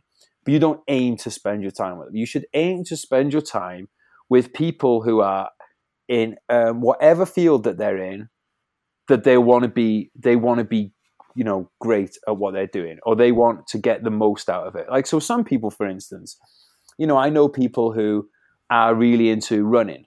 Now, because of their physical attributes and stuff, they're never going to win the fucking London Marathon but they're going to go and run the motherfucker every year and they're going to give it their best.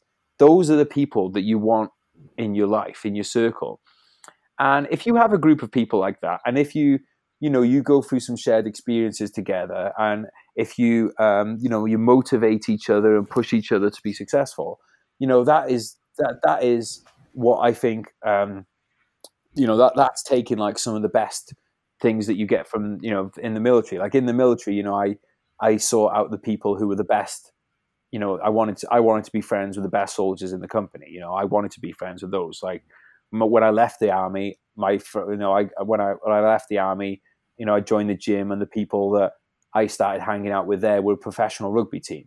You know, I put myself in positions to be around people who are elite at what they do. And it doesn't need to be the same field. In fact, I think it's beneficial that you're not always in the same field. Um, because you know there's a you you can learn a lot from people who are doing different skills than you but yeah you just got to fucking find things that are hard and that can be like I, I do think that a combination you need a combination of things in your life that are physically hard and uh, mentally hard so how does your you know, like because when you first start in the army and you're getting trained to kill and you know take lives and things like that, but does your opinion of like the enemy, like the guys that you're fighting against, did that change with your sort of service away? You know, did the bond between you guys become stronger and create against the guys you were fighting against, or did you start to understand it as you learned more about the culture and their, their traditions and their view? Yeah, so from, from my for my group, we were, we were just professional soldiers. So we were professional soldiers, and whoever, whichever enemy you put in front of us, it could have been whoever, we would have fought them because we were professional soldiers. Um, none of us, I don't think, in particular, really had much against the enemy that we were fighting. Doesn't mean we liked them, but we didn't really hate them.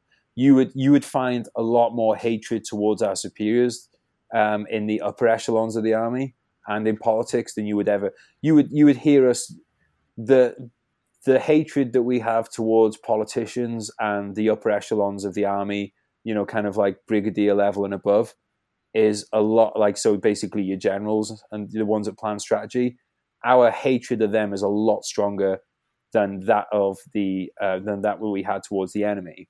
And in that yes that probably is something that is a unifying and bonding you know force because it's like you know we had a common enemy, but we had the common enemy in two places. There was the enemy that was trying to kill us, and then there's what we felt the enemy was trying to get us killed. If that makes sense.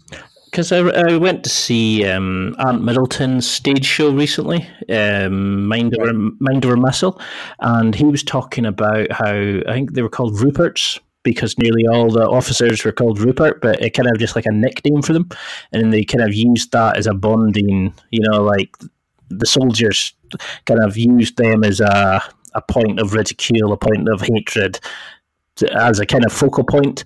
And it was kind of, it kind of hit home. It's like we do that in all sorts of like you know work. We do that with like our bosses. We do that with the the PTs in the gym. Like if you're in a group class and maybe in jiu-jitsu you do it with the upper belts where you're trying to become you know go up the ranks and stuff like that so it's it's quite interesting to see how it it still happens all through life and that.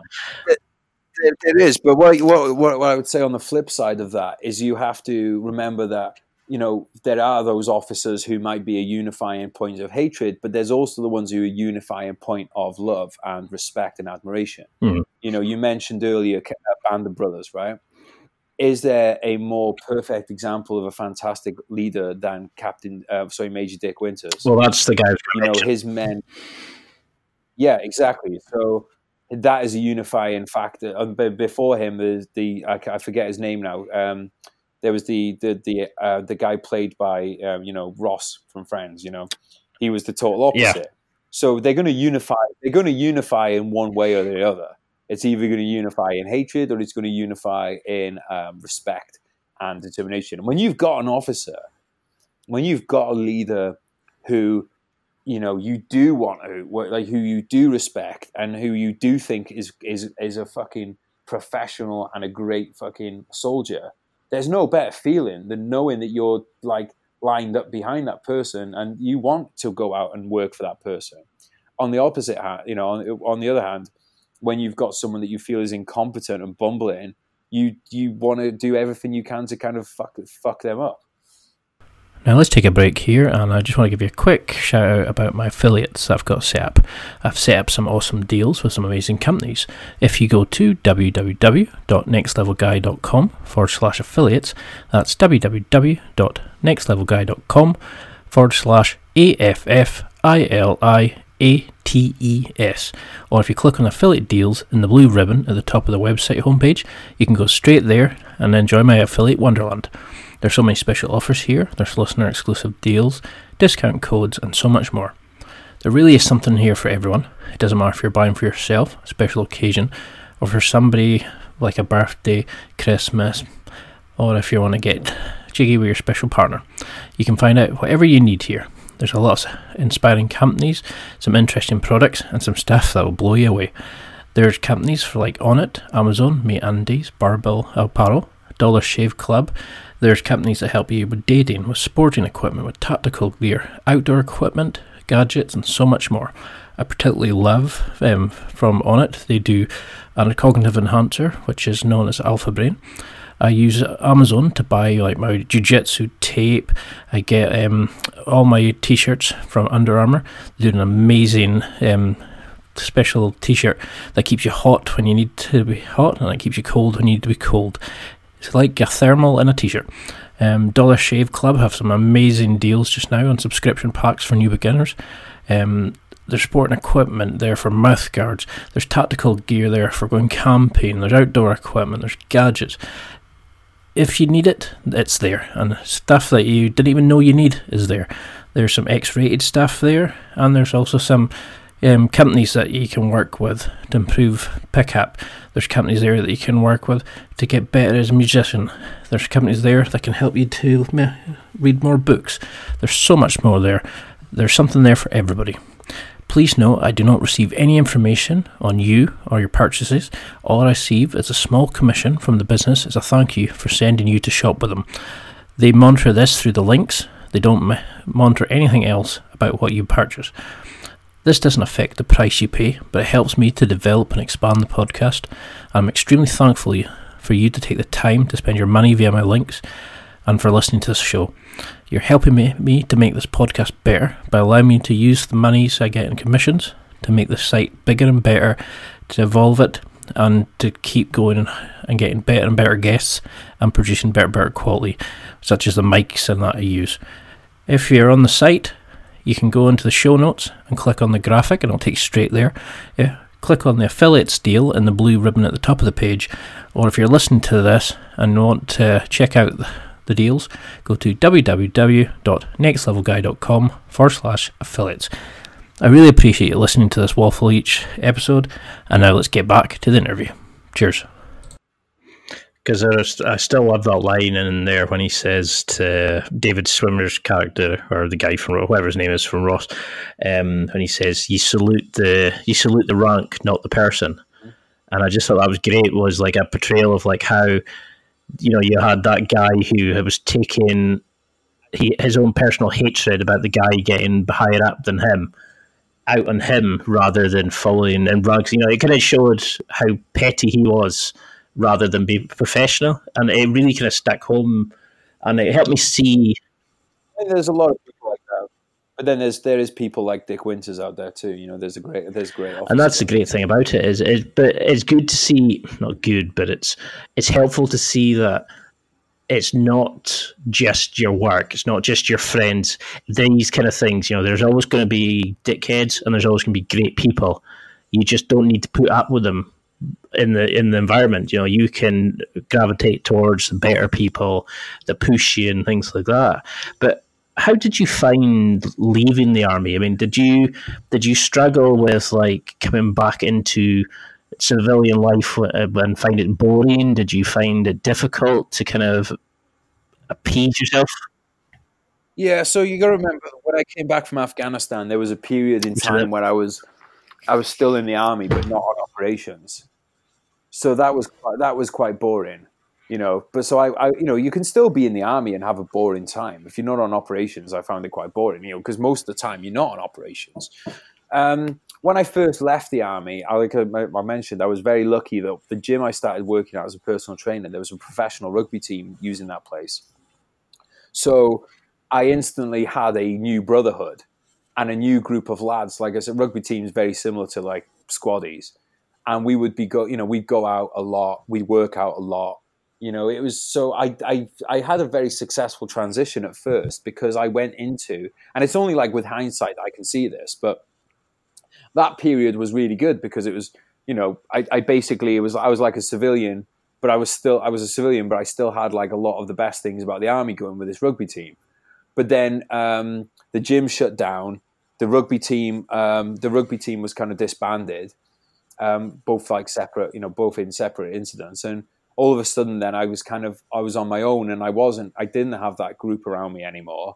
Um, and I started to, I started to drift, and I started to, I started to kind of like struggle with those questions of, I felt like all my life that I was supposed to be a soldier.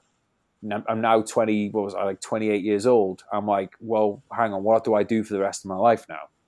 Like I was, I definitely felt like I'd been put on earth to be a soldier, and I thought that's it. I'm never going to be going back to combat again.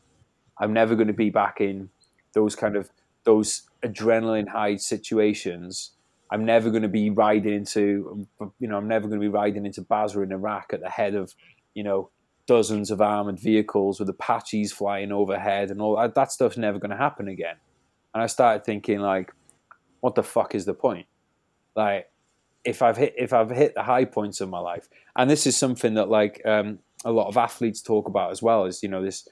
It's you know you, you're very young and your most you know most people they get they come out they come out of education they go into a job, and they you know they just kind of go through the motions of that through the rest of their life. And some people never feel like they found purpose, which has got to be horrible. But I, I knew what my purpose was without a doubt. I was supposed to be a soldier. I was supposed to be a soldier in combat. And then I came out of that knowing that I'm never going to get to do that again. And knowing at, at 28 years old to know that you don't get to go to do the, to do your purpose again, that is like that was like kind of like a, a shattering moment for me. So I'm like, fuck me, I might have 50 years left of my life, and what's the point of it? So how so did you cope with that? Uh, drugs and drinking. So yeah, I was just, um, I just, just uh, did like a lot. I did what a lot of people do when they're when they're lost, and just, to, you know, I, I didn't realize at the time just how depressed I was, and you know, there's there's like some of that was mental, some of it was like you know physical, and I think you know looking back on it now, just being torn away from my kind of, you know, voluntarily voluntarily torn away. But I, you know, I'd gone from being in this kind of group this like you know if you again like use the ape analogy like I've been I've been in this like troop of monkeys or whatever and now all of a sudden I'm on my own. Um, and everything just everything it was like my whole world just did a 180 and I didn't like it. And I think the thing with me with drinking and drugs is I always knew it was a bad decision but I just didn't care because I literally got to the point of I didn't care if I died. I just didn't care. And like sometimes I'd kind of go through like a binge and I'd re- I'd come out the other side of it and I'd be really disappointed I was still alive because I just I just had enough. I was like, this is I'm done. I'm done with this. Life is over now. What is the fucking point? Just get me out of it. Um, and you know, I, I, had that for like a couple of years. And I mean, do you are you able to move past that at all, or is it always there? Is it always kind of at the back of your mind? And you know, because like I, I suffered with depression when I was younger, and it's it's that moment of always keeping busy. Just you're never quite sure if it's there. But I mean, do you find you've kind of ex- accepted that part of your life is finished, and now you're moving on to something else, or do you still struggle with it? No, I've accepted that I'll never accept it, if that mm-hmm. makes sense, and that has given me some peace. Um, I've accepted that I will never I don't think I ever will hit highs like I had then. I just don't. I mean, I've had fucking best. I've had best selling books. I've done a lot of traveling in the world. Nothing has come close to being in combat. Nothing. Um, and I've kind of accepted that that's just going to be how it is. So it doesn't, but it doesn't mean that I can't still have a great mm-hmm. life.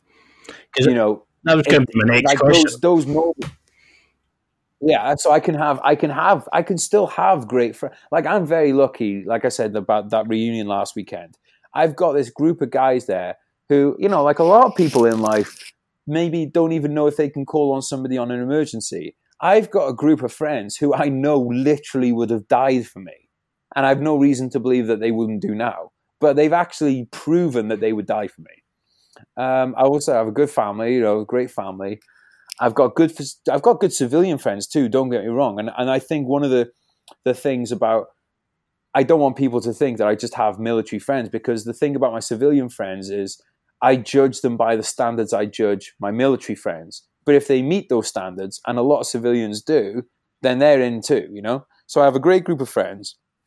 Um, but yeah, I've just accepted the fact of like those days are behind me. They're not coming back. And I think that's something that's uh, that's helping with age is like now I'm like say past the army's like the army age. I it's not it's not even an option that if there was an Afghanistan going on now, I couldn't go back to it anyway. But that, that option's out of my hands. Um, and I, and I think that's helped me kind of like I said, I'm not accept like I, I this might fucking sound crazy to people, but I have dreams about I don't have nightmares about Iraq and Afghanistan. I have dreams about them and when I wake up and I realize that it's not um, that it's not real, sometimes I'll, I'll, actually wake up in tears because I thought I was back there and I wake up and I'm not, and that can be so upsetting to me that it actually. I, and I and it's not that I wake up and then I start crying. I actually wake up in tears. I think I must realize as I'm waking up that it's not real. Um, and put it this way, like not not not it, it, upsets me more than any breakup or anything like that. Like my breakup from combat in the army is more upsetting than any breakup with a woman. No, that makes perfect um, sense. It's um, yeah, and it, and it's because thing is, if you break up with a with a woman, no matter how much you loved her, there's always that possibility that you're going to meet another person. Well, that's not happening now with the military. It's on. It's it's it's more like it's more like getting over the death of someone it's you know which is unfortunately something that you know if, if you've been in the army and infantry in, in the last 20 years that you've had something that you've had to have, have to have done and it's almost like that going through grief and knowing that you're never going to get to see that person again. So you try and just think like i'll just try and be happy for the good times that we had. And sometimes you can do that and sometimes you can't. You know sometimes you have bad days. Because I mean, I, uh, from a personal point of view, like I've only had one probably relationship who I could have seen myself getting married and all that kind of stuff, and it still has probably fucked me up now. Thinking years ago, and you know, like every time I'm, I'm always using her as the benchmark for other people, probably still in love with her, all this kind of stuff. And now when I I can completely get where you're coming from. Obviously, it's nothing on the scale of it, but I mean, it's it's I think we've all got that one person or that one event or one life that we would all jump back to, and it's. Do you I mean is it the way that the army is? Is there a kind of assistance when you leave the army, or are you just kind of left on your own devices once you leave? You know, is there a kind of withdrawal um, sort of services that they provide, or is it just here's? Um, yeah, overall, it's it's a very I, I think it's a very bad transition package that you get. I mean, they spend years turning you into a soldier. They spend fucking days turning you into a civilian.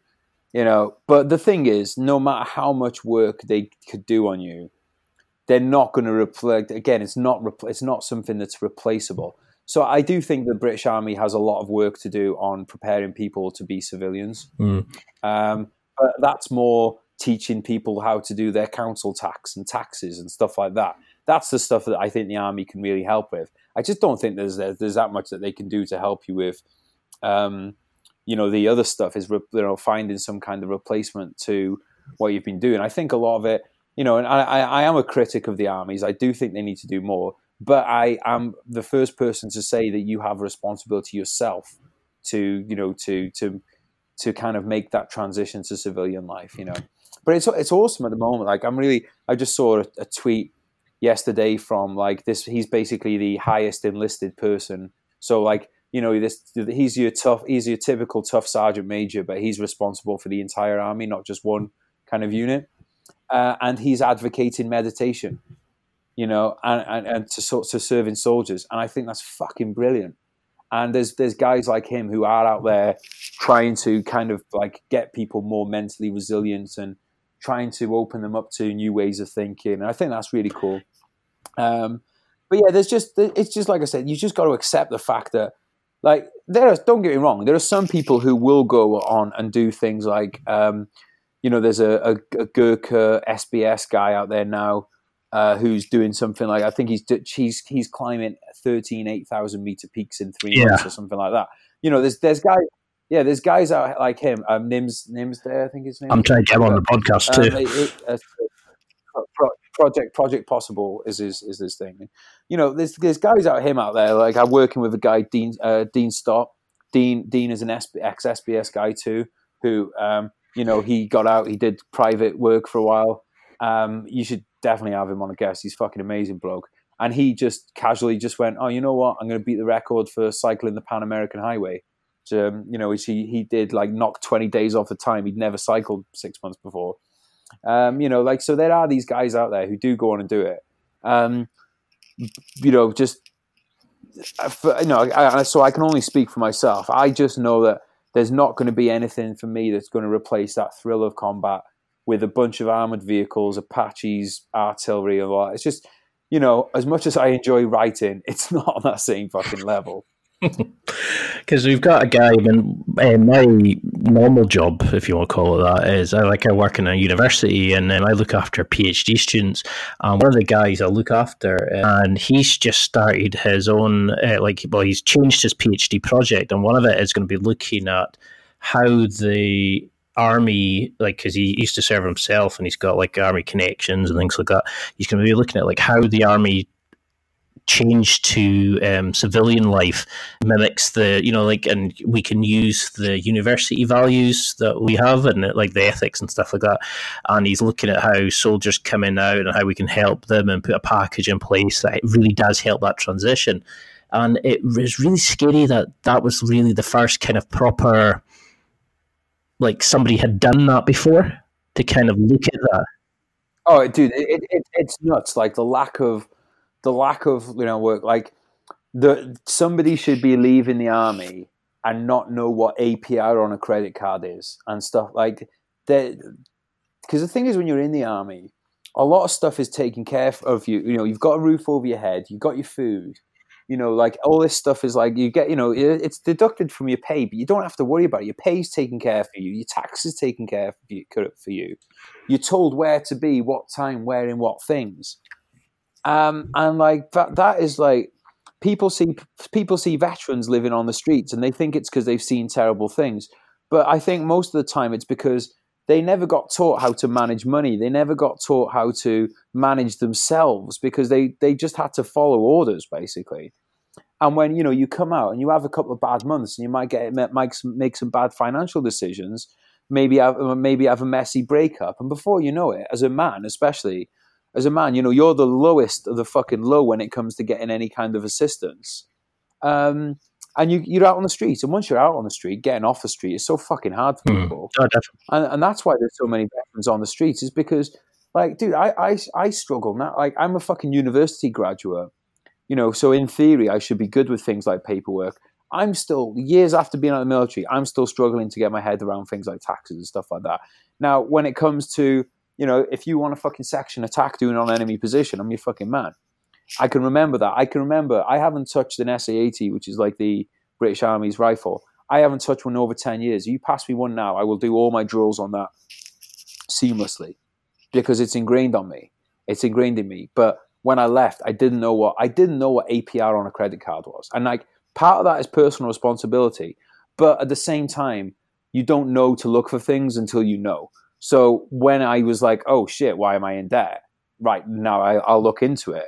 It's too late by that point you know there should be things in the army where they're like you know there's there's no reason when you've got everybody in there you're living in camp together to not sit everyone down and be like right we're going to fucking do some basic we're going to teach you some basic finances or have or at least they'll let you know about these things if you want to follow it that's up to you but we're going to give you the knowledge that if you do want to you know if you do want to learn more and be more financially responsible then you can and i think that that and, and I, I would take that further as well as i think that it's almost criminal that in our school system we don't have people getting taught these basics about your council taxes, water bills, all this stuff. Like it is, it's mental to me that we don't have that. Uh, first aid is another one. Like I can't understand why we don't have um, first aid taught to people at, at teen at teen age at the very least. I, I just can't get my head around that.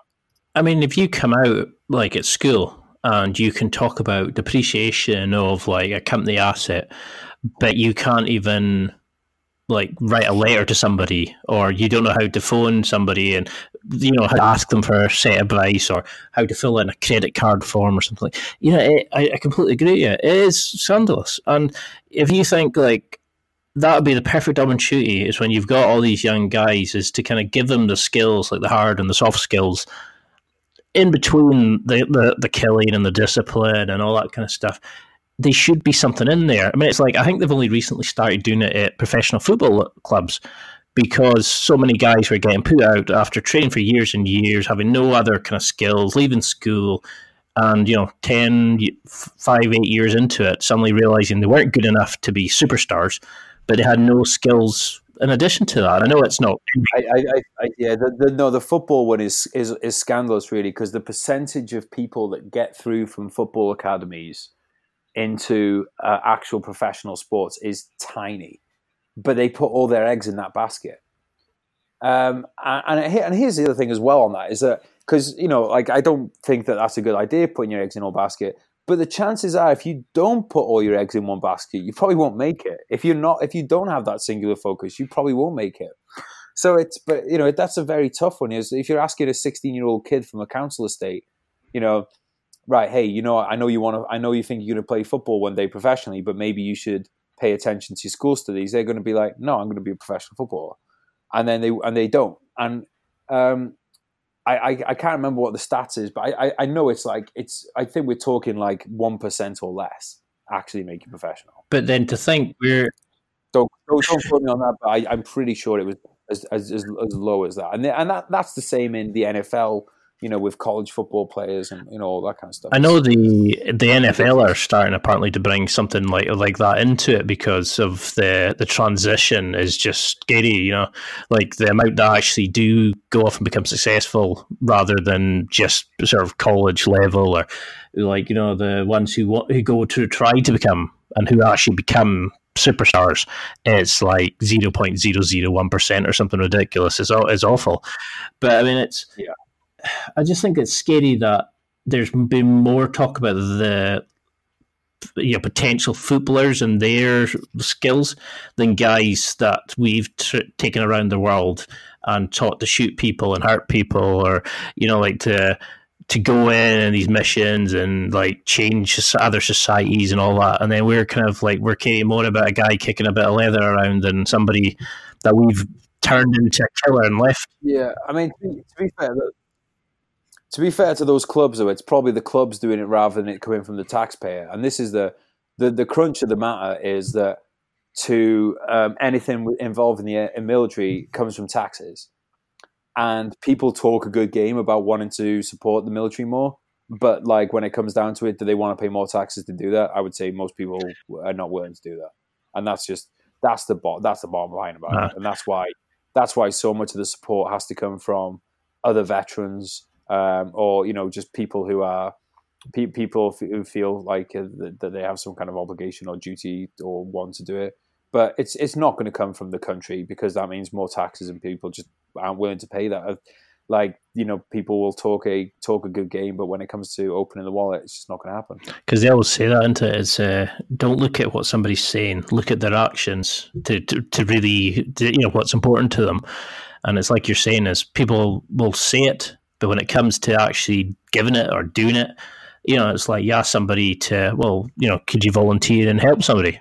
Oh no, no, no, no, couldn't do that because it actually means saying it makes them feel better, like they're actually doing something. But when they actually get asked to do something, nah, most people don't want to. I, I heard that the actual the the dopamine effect that you get from saying you're going to do something is is is as high, if not the same, as the if if you actually do it. All right. So like let's say somebody says like oh, I'm going to do a 10k run. That makes them feel so good about themselves saying mm-hmm. it. That that's why a lot of people don't always follow through because they got such a rush from telling people about that that that is actually almost as satisfying as actually doing the thing itself. Because a number of times I've heard mates talk about them, they're going to do this, they're going to do that, and you just know fine well they're not even going to bother. But but they're getting a but they're getting a dopamine hit every time they say that. They're getting a they're getting like a they are getting like a, a, a hit that's making them feel good about that. That's why they're saying they're not saying it to just be bullshit. They're saying it because they're getting this hit. It's like a hit every time. So you came when you came out of the army. You know you've you've done some amazing books. You've you've got amazing feedback, and you know it, it's it was kind of amazing to me that you know you weren't getting that kind of ama- the high that you had from the mill deal, but I can obviously yeah, understand from the experiences. But do you find like your writing was it therapeutic? Did it allow you to kind of deal with that side of your life? Did it allow you to sort of put it into writing the thoughts and the emotions and kind of help you understand it and deal with it? Um, I mean, the Afghanistan book, Brothers in Arms, did. Like the other books are more, you know, this they entertain me. They give me something to do, um, and I, you know, I enjoy doing them. Um, so they're, th- you know, like I think there's a lot to be said for just doing a day mm. job that you enjoy. You know, I mean, that is therapeutic in itself, right? Uh, Brothers in Arms, certainly, I put, you know, that's the stuff where I've just kind of been brutally honest in there, and I've talked about the highs and the lows. Um, therapeutic, yes. It's also probably there's probably been some um, definitely like in the like there's sometimes you bring things up and it you know it kind of has a short term negative effect. Um, reading the audiobook, reading the audiobook hit me a lot harder than I thought it would do. Um, that kind of sent me like into a, like about a week of depression um, because like turns out that reading reading the, the words are different than just seeing them on a screen. Um, so how did you deal with that kind of thing? You know, do you? Oh, I just went and got drunk for a week. I didn't deal with it very well. um, I, I, dealt with it very badly. Um, but on the plus side is like once I was kind of like a few days into it, like I kind of just realized that like I was like you're just drinking because it, it, it, actually it was a it coincided with um, a visit some of my friends were visiting the UK, so there was like a legitimate reason to go out, and no like and, and I had a very good time when I was with them but then when everybody else went to go back to their hotel, I just kept drinking in the hotel on my own, like which nobody knew about until I told them. Um, so I knew that, but it was just like, um, but it was just like, yeah, I was got a couple of days into it, and I was like, you know what you're doing, don't you? And I was like, yeah. I was like, you know, you need to stop this, don't you? It's like, yeah. I was like, well, let's just let's just stop now, okay. You know, so it was you know, it was one of those. There wasn't there wasn't any point where I was like, oh, I want to kill myself or any of that stuff. It was just like I was like, fuck me. Is you know, it's just kind of one of those ones where I was like, I was just look at the end of the day. What I've always said is the fact is that like I lost, you know, I lost comrades during my time in the army, and I'm never going to be okay with that. Hmm. And I wouldn't want to ever be okay with that. There's going to be times in my life where it's going to fucking bum me out, you know, and that's just how it is. And you know, I, you'd have to be some kind of fucking psychopath to not to to you know so like when I was reading the audiobook and I'm talking about meeting their families at, at the uh, you know one of the boys' inquests because they you know there's an inquest into the deaths and that kind of thing. If you don't get if you don't if your emotions don't get fucking beaten up from reading out loud about the time that you had to meet the family of one of your dead comrades and you know see how upset they are if that doesn't fuck with your emotions then Something's you know wrong. you you yeah, exactly. So I, I so I, again, I don't beat myself up about that. Like I went through depression, you know, I'm like I, I had to take tablets, and I can remember the days of like, it's better, you know, you want to just stay sleeping than the wake up. Oh yeah, oh, those days, yeah, one hundred percent. I have those. I, have had that's that is a that that sleeping one is um so like uh, what I would say about that sleeping one. So I totally understand what you what you're having there. On top of that, what I would what I'd be dreaming about while I was sleeping would be being back in Afghanistan and stuff. So it was like I just wanted to stay sleeping. And if someone had given me a pill and said you can just keep sleeping for the rest of your life and you'll be in these dreams where you're back in Afghanistan, I would have taken it. Now I wouldn't, but there was a time in my life I would have fucking hundred percent. If I knew that death was dreaming, I would want. I would have taken that option. Um, I'm glad I didn't, but I would have done at the time. But it's hard for people to understand that that thing of just wanting to sleep, isn't it? Because they just think you're being lazy, but it's not being lazy. It's just like I don't know. It's just uh, it's just weird. It's it's strange for somebody to like you know if you're sort of sin and it's it's in your memories, it's in your mind. You know that you play like an, an online cinema, and somebody says to you, "Oh, it's just in your head. You just need to get out and exercise. You just need to get out and you know get some fresh air, change your habits." And you're thinking I'm carrying around an internal prison.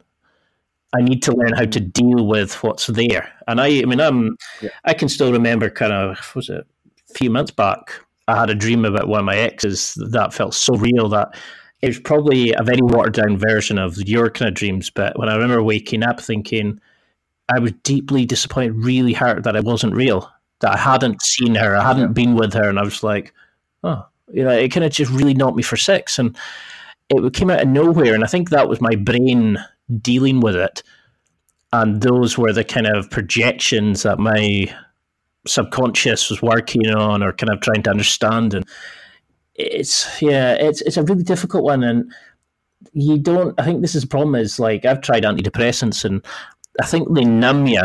They don't actually. They don't deal with the problem as such. They numb you know, they numb the part of it that comes from it, like the symptoms, but they don't allow you to deal like. In fact, I actually had better luck with cognitive behavior therapy. You know, like when you go and speak to somebody and learn how to deal with, like the like I had to.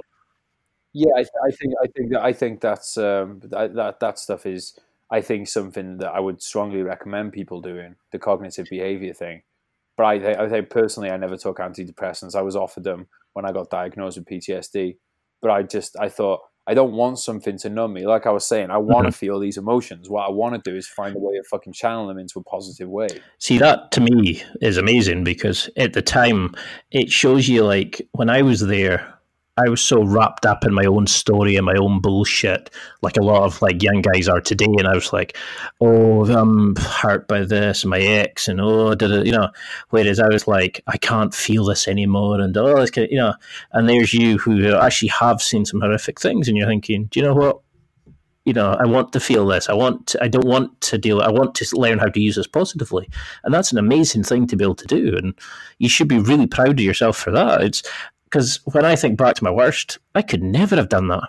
I, you know, I was so wrapped up in my own BS that it was amazing when I think back now it, that it feels like somebody else.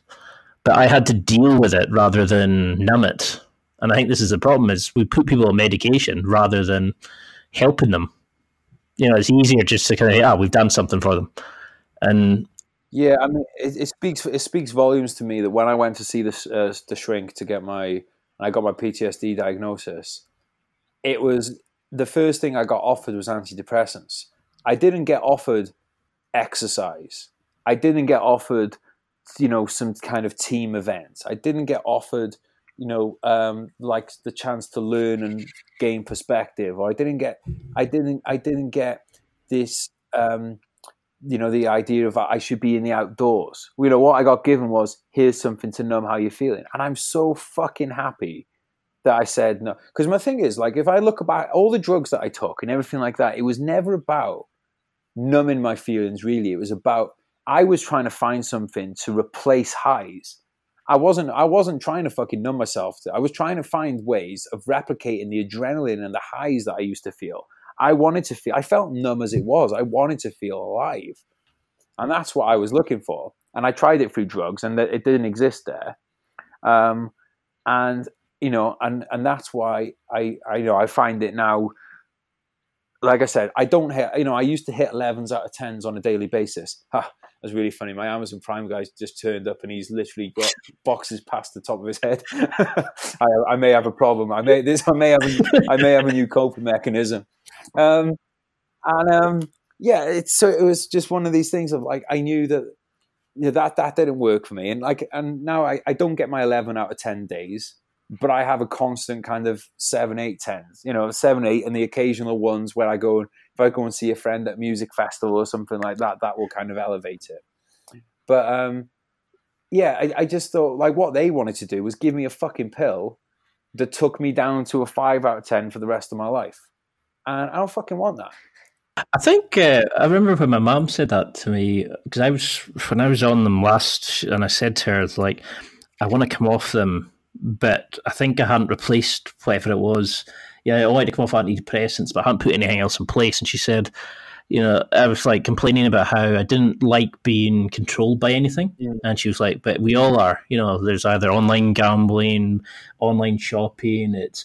people drinking, it's people this, people you know, everybody's got something that kind of controls them, or it's like a and it may be a bit of a bad habit. But I think that's the thing is we all assume that our ones are the worst and we have to stop now and do it. Which sometimes it's just a way of getting through the day. I don't think it's, anyone that's not addicted to something. It's just a case of finding mm-hmm. stuff that's like, look, I'm sure you're the same way with the jiu-jitsu stuff. If I don't get to go to the gym, I get fucking pissed off.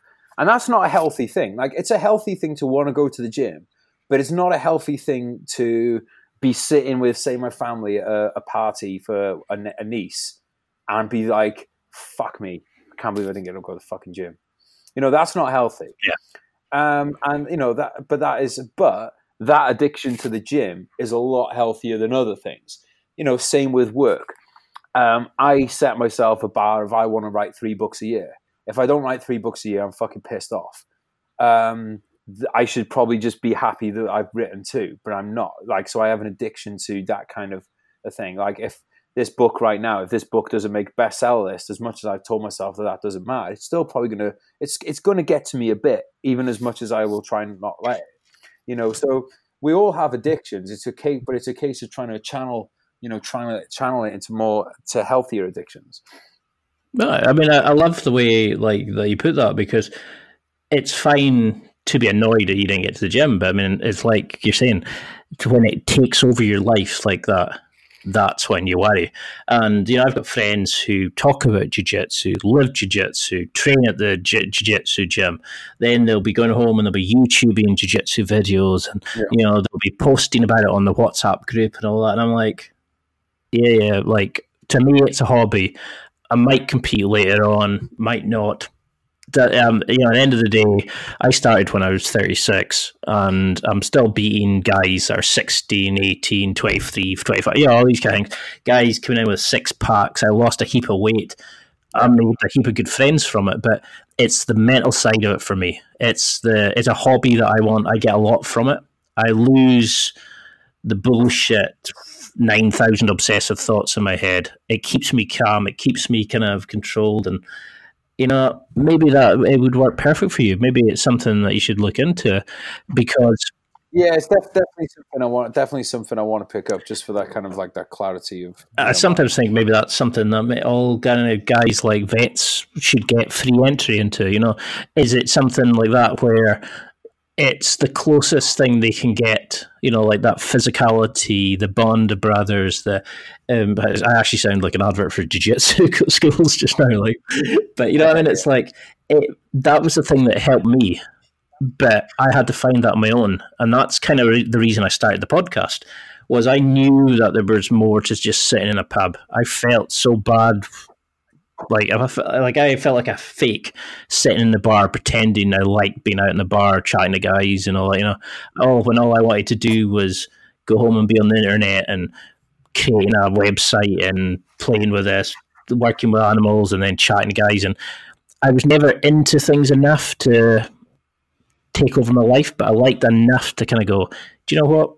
I'm going to go and find out more about that, and then I find out a bit, a bit about that, and then I realised a lot of other guys were like that, and that's where the podcast came from. Yeah. Well, I, and I think that's great. sorry. Oh, and I was just going to say, I think that's great that you're doing your own podcast because it gives you a chance to let that creative side of you out, you know, and kind of like the books and talk about these things. You know, do you feel like you've like kind of evolved and kind of has it eased since you've started that kind of side of things? Yeah, well, just one thing I say about the sitting in the bar and stuff is I, I love sitting in the fucking bar with the boys. but I think it's, Oh yeah, oh, yeah. it's, it's like you've got to have you've got to have something to talk about where you when you're there. You're like if you if all your life is in the bar is talking about the last time you sat in the bar, then you know, like I what I love about it is you know finding out what everybody's been up to. You know, sharing some stories. Yes, reminiscing on past times, but you know, what's everybody been up to? Like, you know, like, well, I'm, I'm going to go out to the States in a few weeks and see some of my friends there that I haven't seen for six months. And, you know, some of them have just passed special, uh, special operations command um, selection in the, the, forces. Some of them are about to go to Iraq. Some of them are, uh, uh, you know, doing MBAs, uh, uh, you know, really good school, uh, really good schools. And it's, it's looking forward to hearing what everybody's up to and like what mm-hmm. their plans are. And, that's like so that you know that's the, the, great part of it. So I mean, I'm all for. I love I love my bro time in the bars, but you know, with it, you know, for that kind of like that catch up in the group.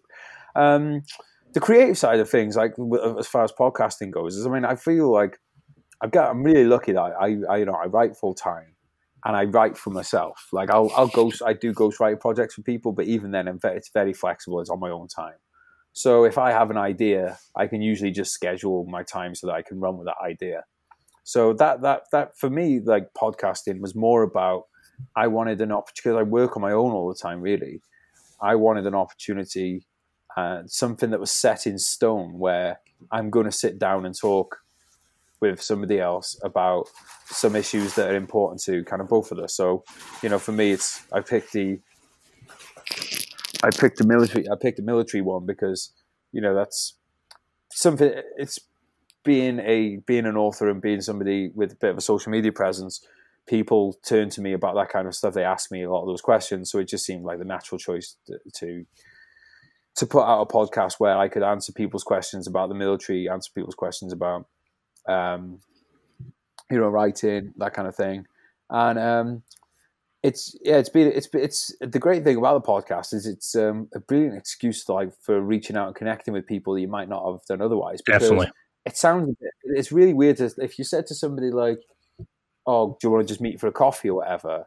with somebody that you didn't know. That that seems like quite aimless. So I, I, you know, I mentioned that guy who's the, you know, he's the head, like he's the, the RSM of the army now, the chief enlisted, the head enlisted guy. And I saw his tweet about meditation, and I asked him if he'd like to come on the podcast, and you know, he says that he's gonna, you know, hope like he's gonna keep it in mind, and you know, hopefully we'll get something done on there soon. And if I just said to him like, "All right, mate, do you want to just can I just come in your office and say hello?" That's it's probably not going to happen. I mean, but because of, because of having the podcast, then hopefully him and I could have a conversation. I might have some interesting insights to him, but he's definitely going to have some interesting insights to me. And I think that's that's the coolest part about the podcast is is having that um, you know having that connection. And the other thing as well, I think, is um, when you're involved in something, you it's very easy to just kind of be dismissive of it. But the fact is that in, you know in 50 years' time, there's going to be people who don't know people that were involved in Iraq and Afghanistan and those wars who mm-hmm. want to know more about it. And I think it's really cool to have this that there's going to basically be this library of you know books and podcasts that I help put out there that because it's not just my stories. You know, I'm getting other people in. I've got, I've had, you know, American Rangers, American Rangers on, American Marines on, you know, British, um, British military cross winners. It's, uh, you know, we've got, we've, I've got, um, I've got Aussies lined up for the show, more Americans, more Brits, um, and um, all different backgrounds, all different areas that they've served in, all different roles. Um, and I, I, think that that's it's it's really cool to be a part of something where you can you kind of catalog in people's experiences so that like later generations as well as this one can you know kind of benefit from you know learning from it because that's something i mean going back to my point about like you know going out with the boys and all that kind of stuff was i realize now that they probably weren't the type of friends that i needed because now when i go out I have guys in jiu-jitsu who'll sit there and say, "Oh, I was listening to your podcast with so and so," and I'm like, "What?" Because I had I had never had that kind of strong friendships, probably like really deep down connections that I do now with some of the guys there, and you know they're talking about stuff, and now that I realise that stuff that I'm interested in, they're interested in as well, that other people are as well, and I think that's what you're saying is like you know, it's the, the ability to share with people, to get, you know, these are the kind of things that maybe people 10, 15 years won't know about. And it's good to get this stuff out. And, you know, I, I remember speaking to, was it Mark Bell, um, like a massive powerlifter guy, multi-millionaire. And he was saying about, oh, he was really enjoying the interview I had with him because he didn't get a chance to speak about this usually because everybody just wanted to ask him about his slingshot, his gym, his X, Y, Z. You know. Oh yeah, I, yeah, I heard of it. Yeah. But that was the kind of thing that he found was like a lot of times he didn't get to let that side of him out, and I think that's a problem a lot of guys have. Um, you know, the fact we haven't really touched writing or books or anything yet, like, you know, we've been on for almost like two hours, you know, I've, I've not even kind of touched that. I think this was the beauty of where we said we'd do one on the military and the one on the books because I knew this was going to go.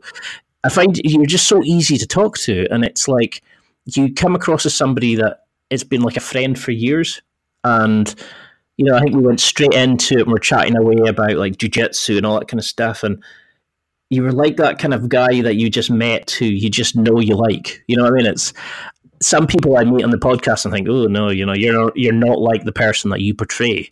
Like they have a kind of character that they put online and I just knew you were like that kind of guy that I would just get on with, like because. Well, I think. I think I think something that is, is you can. I've met some friends in the last couple of years who've become really good friends. Who, you know, I've just been people who are really because really it's like you think, fucking hell, I've known this person for three months. It's like we're texting every day. It's like it's almost like getting in. It's like it's almost like getting in a relationship with a chick. You go like head over heels with them. But but it, but it, think about it though. It actually makes so much sense because it's thanks to social media and stuff now. There's almost like this. You've always you've almost kind of someone's gone through a lot of filters ahead of time. So it's like right, is someone interested in personal development? Yes, check. That's a massive box. Is someone interested in physical training? Check. That's a massive box. You know, is somebody like, you know, somebody interested in travel? Check. Massive box. Is, you know what I mean? So there's like a lot of these things already that you've already kind of like a compatibility thing people have already gone through. Um, I think as far, as far as like online personalities and stuff go, I do think that there's a lot of people setting themselves up for a fall on social media where um, because like look at it i look at it like this. How many people are having a fall from grace who like they were tv personalities in like say the 70s 80s 90s who are now stuff is coming out about them and they're having a fall from grace people like i can't believe that person was that way. Well that is like now we've got social media and everybody's connected and everybody's everything's on people's phones like every night out this you know is on people's phones so i just think like you should just be if you're if you're or if you're in a creative industry um, or you know anything online, you should just be yourself because if you try and put on a personality, it is not going to last. There's going to be something that's going to come out and out you as not being that person. Mm-hmm. So I think that like so the other thing as well is it goes back to what we were talking about earlier about you know you, you're not going to please everyone. So you know if you're a bit rough around the edges with your language, some people won't like that. Well, that's fine. There's other people who will like that. If you you know if you want to make sometimes jokes that are a bit like you know a bit maybe not for some people's tastes then it will be for other people's tastes. If you want to talk if you want to say that you haven't got time for people who are too lazy to get off their ass and do exercise that's going to offend some people. Some people are going to love it. And you just have to be true to who you are. The other thing as well is i think it's um, i think something that i don't think people utilize on social media is the ability to say, oh, you know what, I was actually wrong about something and I've learned my lesson on it, or I've changed my opinion on this thing. Um, you know, people like, I don't think people ever want to kind of admit that they're wrong. And I think something that I found on social media has been really useful to me is saying like, you know what, like I've, I've changed my opinion on this, or I don't know. Yeah. I don't know the answer. You know, I, people, people like Brexit, I get a lot of people messaging me about my opinions on Brexit and stuff. And I just tell them the truth. I don't know. I don't know the answer one way or another. Like, because this will be the first know. time we've done it. You know, so how can we know how things are going to happen? Yeah, it's, it's, yeah, it's all right to say I don't know. You don't have just because you've got a blue tick on a social media doesn't mean you need to have a fucking answer to everything.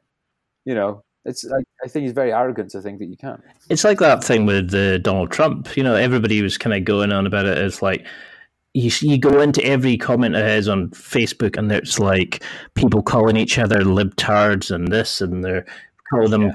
by dickheads and all this and that. Oh no, you're completely wrong and all this kind of stuff. And you're thinking, but you're just follow. A lot of them just follow the media that kind of kind of accentuates their biasm already. You know, they, they they only look at things that support what they're saying, and it's fake news and all that bullshit. You know, when it's something they don't like, and it's really sad the way that it's like you're saying. I mean, it's we, we've got these amazing tools, and most people, oh, well, not most people, but a lot of people want to use it to just hurl abuse at people. And again, they're the people that you should feel sorry for because they're fucking losers like that. If that's all they've got going in their life but I mean, I, I put a tweet out the other week that a lot of people say because I'm not really I'm not really active on Twitter because it's I feel like Instagram is a lot more positive.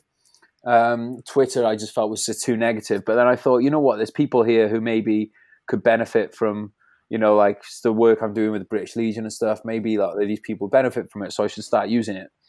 And I put a tweet out and some people, because I was being critical of some veterans, not all veterans, but some veterans, because I was being critical of the ones who felt like they're owed, they're owed everything because they're veterans, which I disagree with. I think that you're owed a fair deal as a veteran, but you're not owed the world. And some people, because they just saw, they didn't even really read what the tweet was. They just saw veteran and criticism and assumed that I was fucking slagging off all veterans and saying veterans didn't deserve everything. Do you know what I mean? They just like they went into a total knee jerk reaction. And a couple like my instant reaction as a man, as a young man, a bit of an angry man, was to tweet back at them, read the fucking message properly, you stupid twat, or something like that. But instead I thought, hang on. Just think about this for a moment. They're not they're they're actually coming at you. They're they're coming at you not because they're bit trying to be a dickhead, but they're coming at you because they think they think like wrongly, but they think that you're attacking veterans, which is a group that you care about, and you're trying mm-hmm. actually trying to help. So you're actually both coming at things from the same. You're from you're coming at things. You want to get at the same destination. You're just coming at it from different points. So I started engaging with people who uh, had that reaction and saying like, look, you know, this isn't what I'm saying. I'm sorry if you felt that way. What I'm saying is this. I should have done a better job at explaining it. And almost all of them came back with, oh, yeah, I'm sorry, mate. I shouldn't have reacted that way. I, I overreacted. I thought you were, but no, actually, you make a really good point. And yeah, I see what you mean. And almost every single one, we ended up where we were like, look, we both like, maybe we disagree and you don't think that that's the case, but we're, we're both on the same team and we're looking for the same thing. But that could have gone the totally the other way. That could have just gone to, you're a fucking prick. No, you're a fucking prick. No, you're a prick and gone back and forth like that, and ended up as us blocking each other. But I would say like out of the there was only I'm just trying to think now off the top of my head.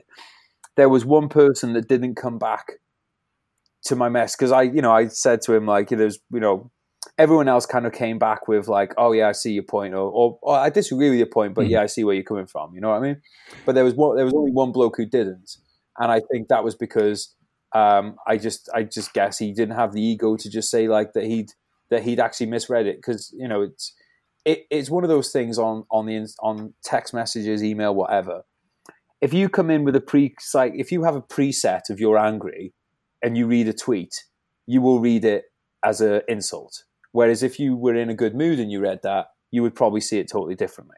You know that is the one problem about just using. That's what that's why like people slag off emojis you know, profess- saying they're not professional, but emojis can be so useful because sometimes you need that little face just to get across that you're not being a dickhead oh, or whatever, or you are making a joke or something. Um, and yeah, and and and but like, there, yeah, I think there was only one person who didn't, who who who didn't kind of like put the ego in check and be like, oh, you know what, you know, yeah, you, yeah, I read it wrong. You know, you're you're saying that you could have worded it better. I'm saying I could have read it better let's just agree that we're both looking for the same thing and like move on with our lives in a positive way. Um, so that was kind of cool to to actually have that experience rather than it just descend into a slagging match. But I, I, I will be the first to say that I am very cautious about putting stuff on Twitter because I know how easily it can just be misinterpreted, sometimes deliberately misinterpreted, and just whipped into because. Uh, uh it's one of those ones where I'm like, I know if I have good intentions or not, right? So I know my conscience is clear, but do I really want to spend the next few hours then fucking extracting myself from that situation, or is it easier to just not put it up in the first place? Which is sad because it's like you know, usually if the message is trying to be a positive one and you know people hijack it for their kind of like you know to fit their own negative worldview, it's it's sad that that happens, but that's the reality. You've got to pick your battles. It, yeah, it's it's really sad when you've got to actually dictate, you know, should I post this? Is it going to be easier just to kind of step away from it? And you get these yeah. guys who kind of they're so primed and ready for a fight because it's that's the way they feel manly and masculine by mm. attacking people that dis- have dare disagree with them, you know. But when you do see that comment chain that starts off maybe at each other, and then at the end they say, "Yeah, fair point. I never seen it like that," or you know, like the even like you said, the oh, I just don't know, and people kind of go, "Oh yeah, well, I, I do respect your opinion on this. You know, have a good one." and you see, and it's so rare, but it's um, it's amazing when you see it. Like I don't agree with Trump supporters, but there's times I'll happily report somebody for insulting somebody or like you know like yeah like a really kind of personal attack about their daughter like they've gone on to their facebook account and found a picture of their daughter and really gone at them or you know like something ridiculous um, from both sides and i just think it's sad that we live in a society where there's people who spend all day just attacking others in their basement like you know they don't want to go they don't want to bother doing something productive or build something or step into the light and kind of be the center of attention, but they're ready to rip anybody down that does. And, you know. But like, I just think, I think of him like that. It's like, I just think of, well, great, because that's less competition. You know, the more people that are fucking, lo- uh, more people that are fucking losers, the better. Like, that's like less competition. At the end of the day, they're the ones that are going to listen to podcasts. Or, well, they probably won't listen to podcasts because that's actual self development. But like, you know, I've had people before that have read my whole, they've read my entire book and then have like messaged me to say that it's shit. And I just kind of want to say to them, then why did you keep reading? Like, if I start reading a book and I don't like it, I will just go, this book's not for me. I'm not going to then invest 40 hours of my life into that book and then more time into sending an angry message. I find that so fascinating. I really find it, I really find it interesting because I'm like, how how how much little stuff do you have going on in your life that you can afford to continue reading something or watching something that you don't enjoy? If it's not for you, mate, fine, just move on. It's really it's really fucking fascinating. Like it's like imagine you just it's it. I can't I can't get my head around. Like I can't get my head around to say I put the TV on as a program I don't like. And I go, oh, this is terrible. I'm now going to sit here for the rest of the box set and watch this terrible program that I hate. I just can't get my head around that. And and unfortunately, they're not the kind of people that you can have that conversation. Because I'd love to be able to get in their head and be like, well, why? Like, why? Why is it?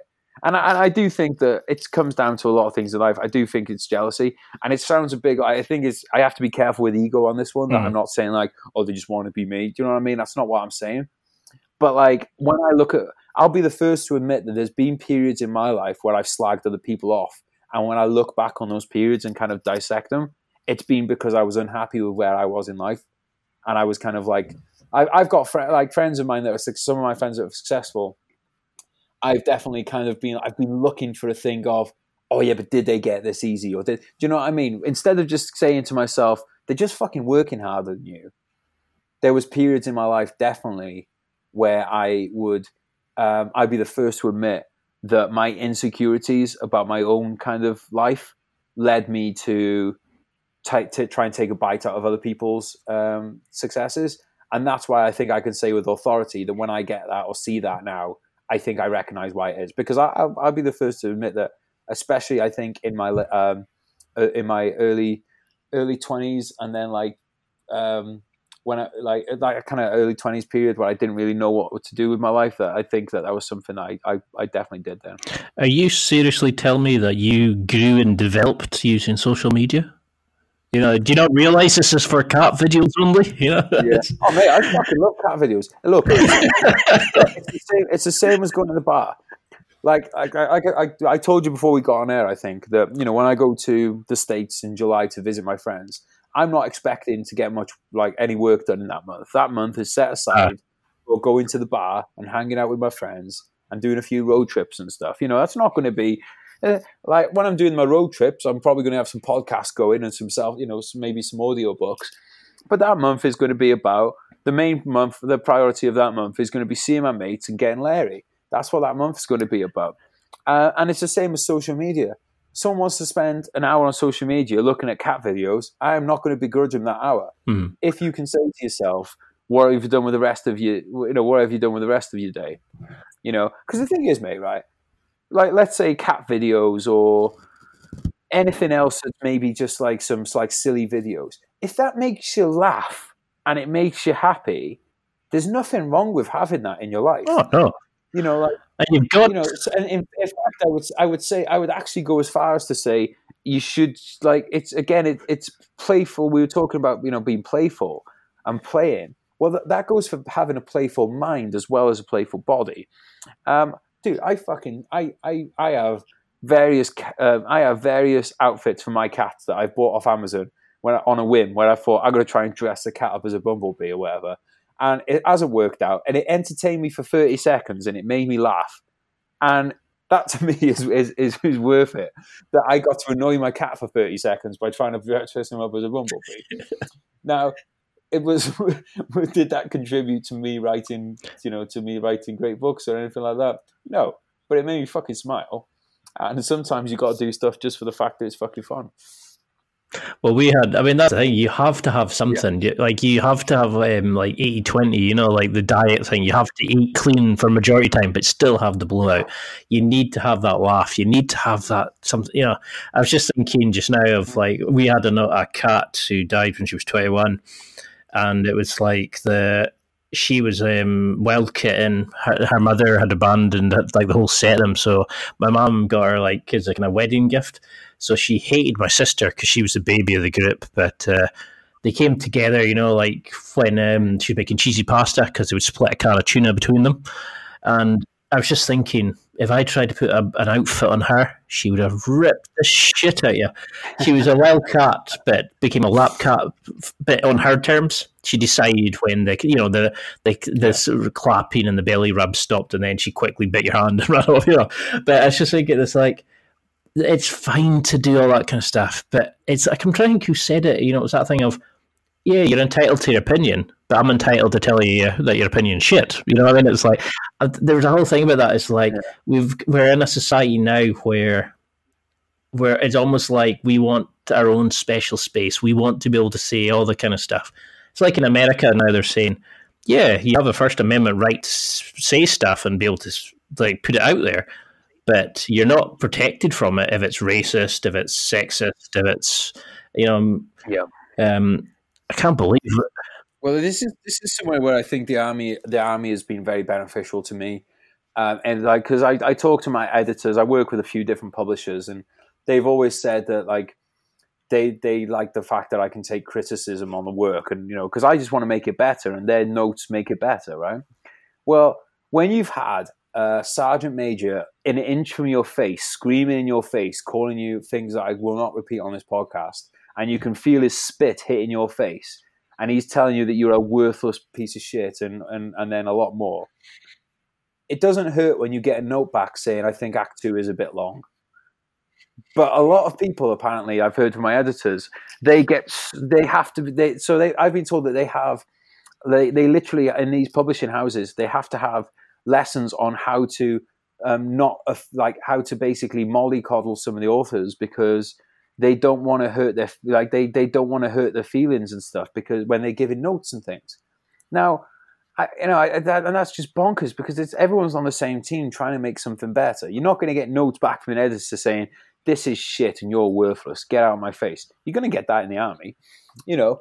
But I, that just it just toughens you up and it makes you more, you know, makes you you know able to handle you know criticism and i think the you know that thing you were saying about being able to have an opinion on social media and stuff like that and but you, you know someone else could say this is rubbish is you know I, I get like a lot of people especially younger people predominantly ones that want to join the military asking for my opinions on things, and I'm and and I'm very like there's some things that I will give I will say that I, I do believe are set in stone. And I, like so, for instance, I will go and say, I think this is a, I think this is a, basically a law of nature. If you get outside, if you get outdoors, and if you exercise, you will feel better in body and mind. I think that is a law. I think that is something that, that I, I don't think you can argue with that. Mm. But if you if I say I think the best way to start your day is by journaling, well, that isn't a law. That is something that will work for some people and certain works work for other people. So I'll tell people, I'll say like, look, this is what works for me, but it doesn't necessarily work for you. But there are a few things, like I said, like the exercise, like getting outdoors, which I'm quite happy to say, like, this, look, this fucking works. And if you're saying that it doesn't, it's probably just because you're fucking lazy and you don't want to do it.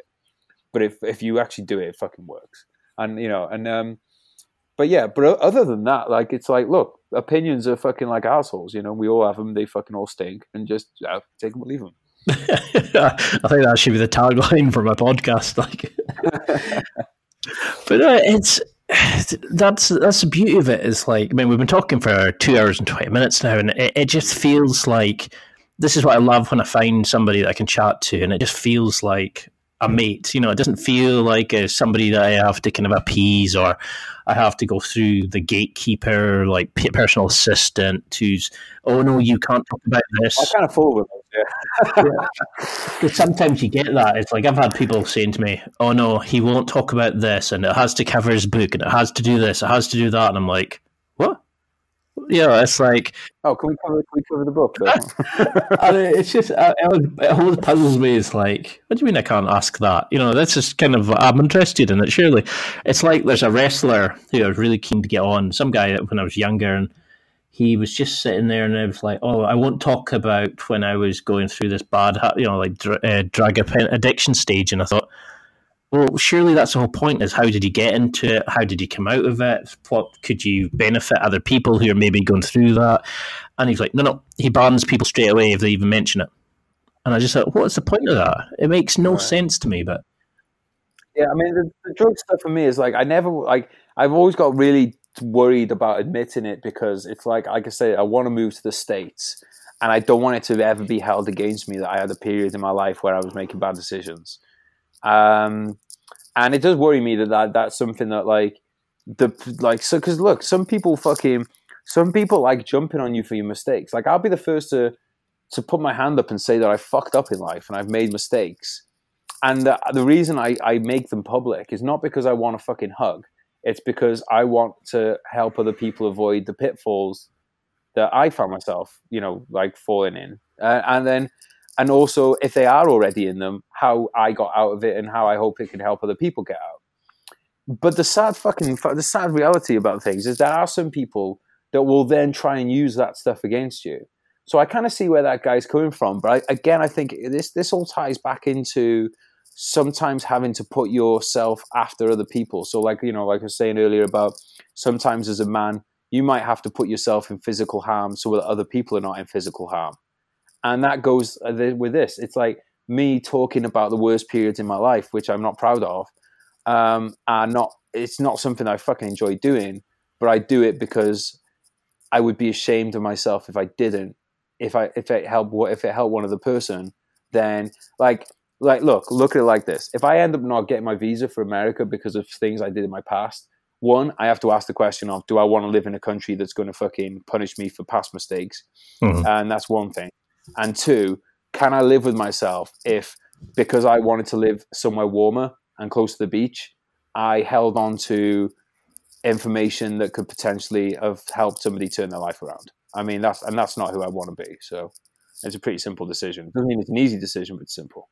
I mean, that's the way I look at it. As if like, it, I think it was my mom that said to me that you know anything that you struggle with Google it because there's about 10,000 other people who struggle with it too. Oh, yeah. But I like the idea of like, if one thing I can do, one episode of this, one question, one answer from somebody can change somebody's life and help them, it's amazing. I mean, I started this podcast for myself, but the fact that people are emailing me and saying, "Um, you know, it really helped me. I really, you know, that was a great answer," or like, "Could you speak to somebody about blah blah blah?" Because I struggle, and I'm like, it blows me away that somebody from America, Africa, you know, these kind of places are emailing me and telling me yeah.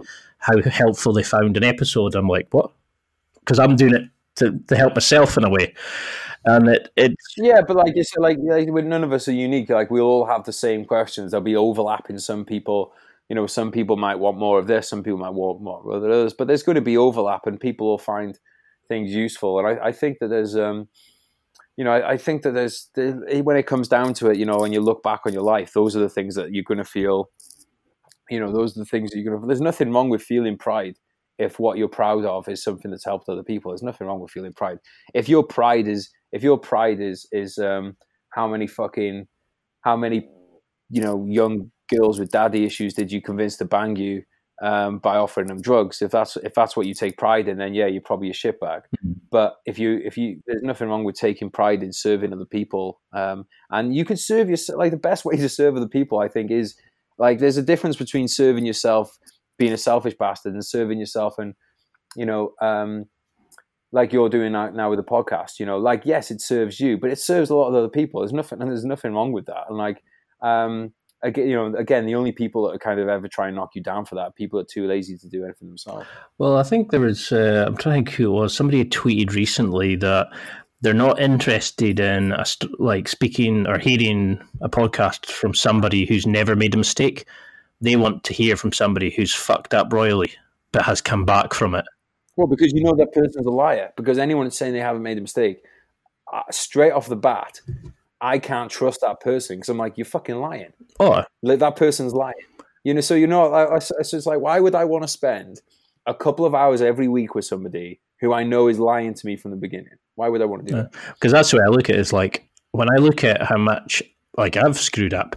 And then I meet guys at jiu-jitsu who are talking about like they've been kicked out of their family home, but you know, they're now back on friendly terms with their parents or they've maybe stopped seeing their kids because they split with their wife or like all this kind of, you know, and I realize it's like, yeah, I, I don't have it bad at all. And, but perspective is important. Yeah, and just getting a chance to sit and speak to them, they it might be the only person that they get to speak to who kind of gives them a bit of hope or clarity. The jiu-jitsu, you know, some of them are saying like it's made them, it's helped their diabetes. Some are saying it's helped their their ability to cope with their anger issues, and you know, it's amazing from from that point of view.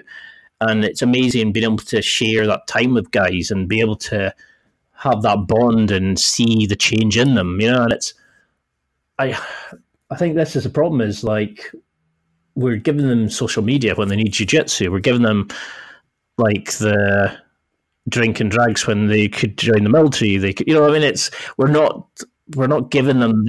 Yeah, I mean, hey, look, mate, I'll, I'll say this as well: the military, you're not going to find a bigger drinking club in the country than the military.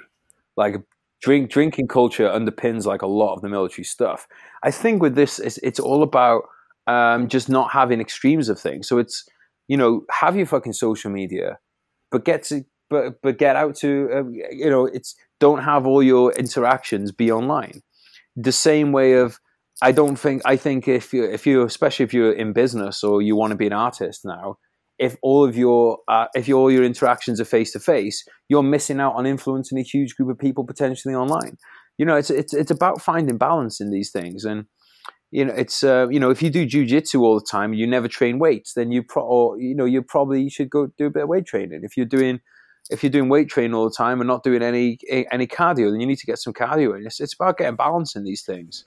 Um, and I, I just think, I feel like we're not we're not living in a, a, a we're not living in a, a, a time of extremes, but people are trying to make us live in a time of extremes, and it's our it's our it's our choice whether or not we buy into that. You know, you don't have to buy into fringe politics. You don't have to buy into, you know, extremes of, um, you know, like whether you live on social media or whether you live face to face with people or whether you do no exercise or you exercise all the time. It's your choice to buy into any of this stuff. You know, it's and uh, this, it's, you know, it's that it's um obviously it's really important that people make the right decision, but, and you know, it's things like this podcast are helpful to put people in, in, in the right direction. But at the end of the day, it comes down to the person themselves has to be in a position where they want to make that choice. And you know and, and we can't choose for people you know we can only put we can put things in front of them and but it's, it's down to the individuals to choose at the end of the day. Well, i think i mean you know like when that's two and a half hours and i think we you've probably helped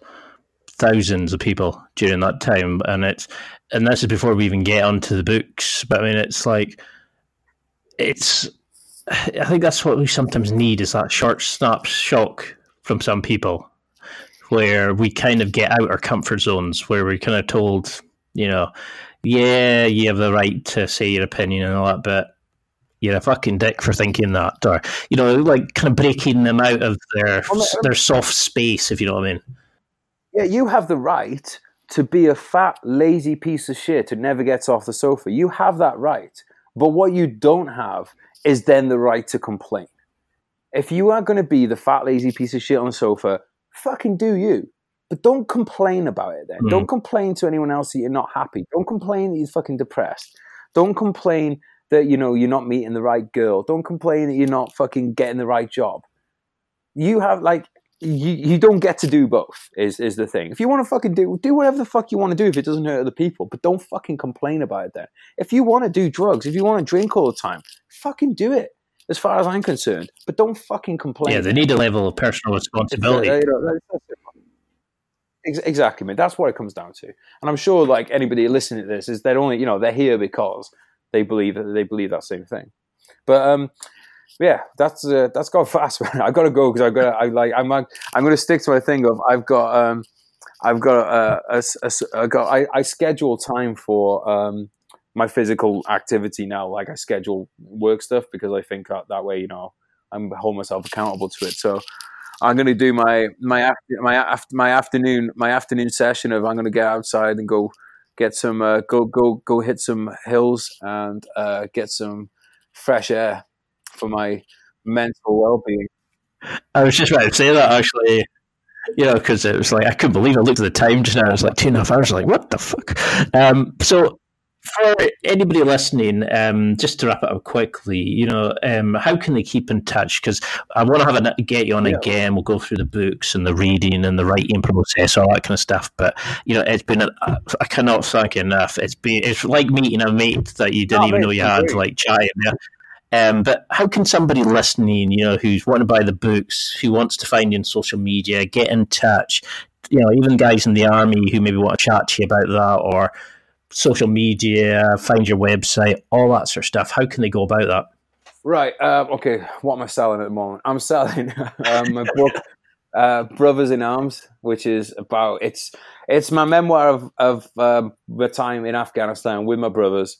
Um, and then the I think what most people find interesting and different to other books that have been written about Afghanistan is I go full honesty, uh, uh, brutal honesty about what happens when I came back, which is like the kind of slide into PTSD, like drugs, bit of all that stuff. But then like positive message on the way out, how I came out of it through like rediscovering purpose, exercise, meditation, all that kind of stuff. So I won't harp on too much about that. But yeah, it's Brothers in Arms. It's out. You find it in like uh, Asda, Sainsbury's, Tesco. It's on Amazon, Waterstones. You know the usual kind of usual kind of bookstore places. Um, I have a podcast called Veteran State of Mind, which is we we talk about military stuff predominantly, but I think if you're interested in this podcast, then there'll be some crossover into it as well. Um, it's yeah, Veteran State of Mind. The website is vsompodcast.com. Uh, but if you look up social media, like just put Veteran State of Mind and you'll find it. And um, my own personal my own personal social media is at grj books. So one word, GRJ Books, Golf Romeo Juliet Books, or search for Geraint Jones. Um, I use Instagram a lot. I use Facebook a little less, and I'm starting to get into Twitter. But it's the same handle for for all of them.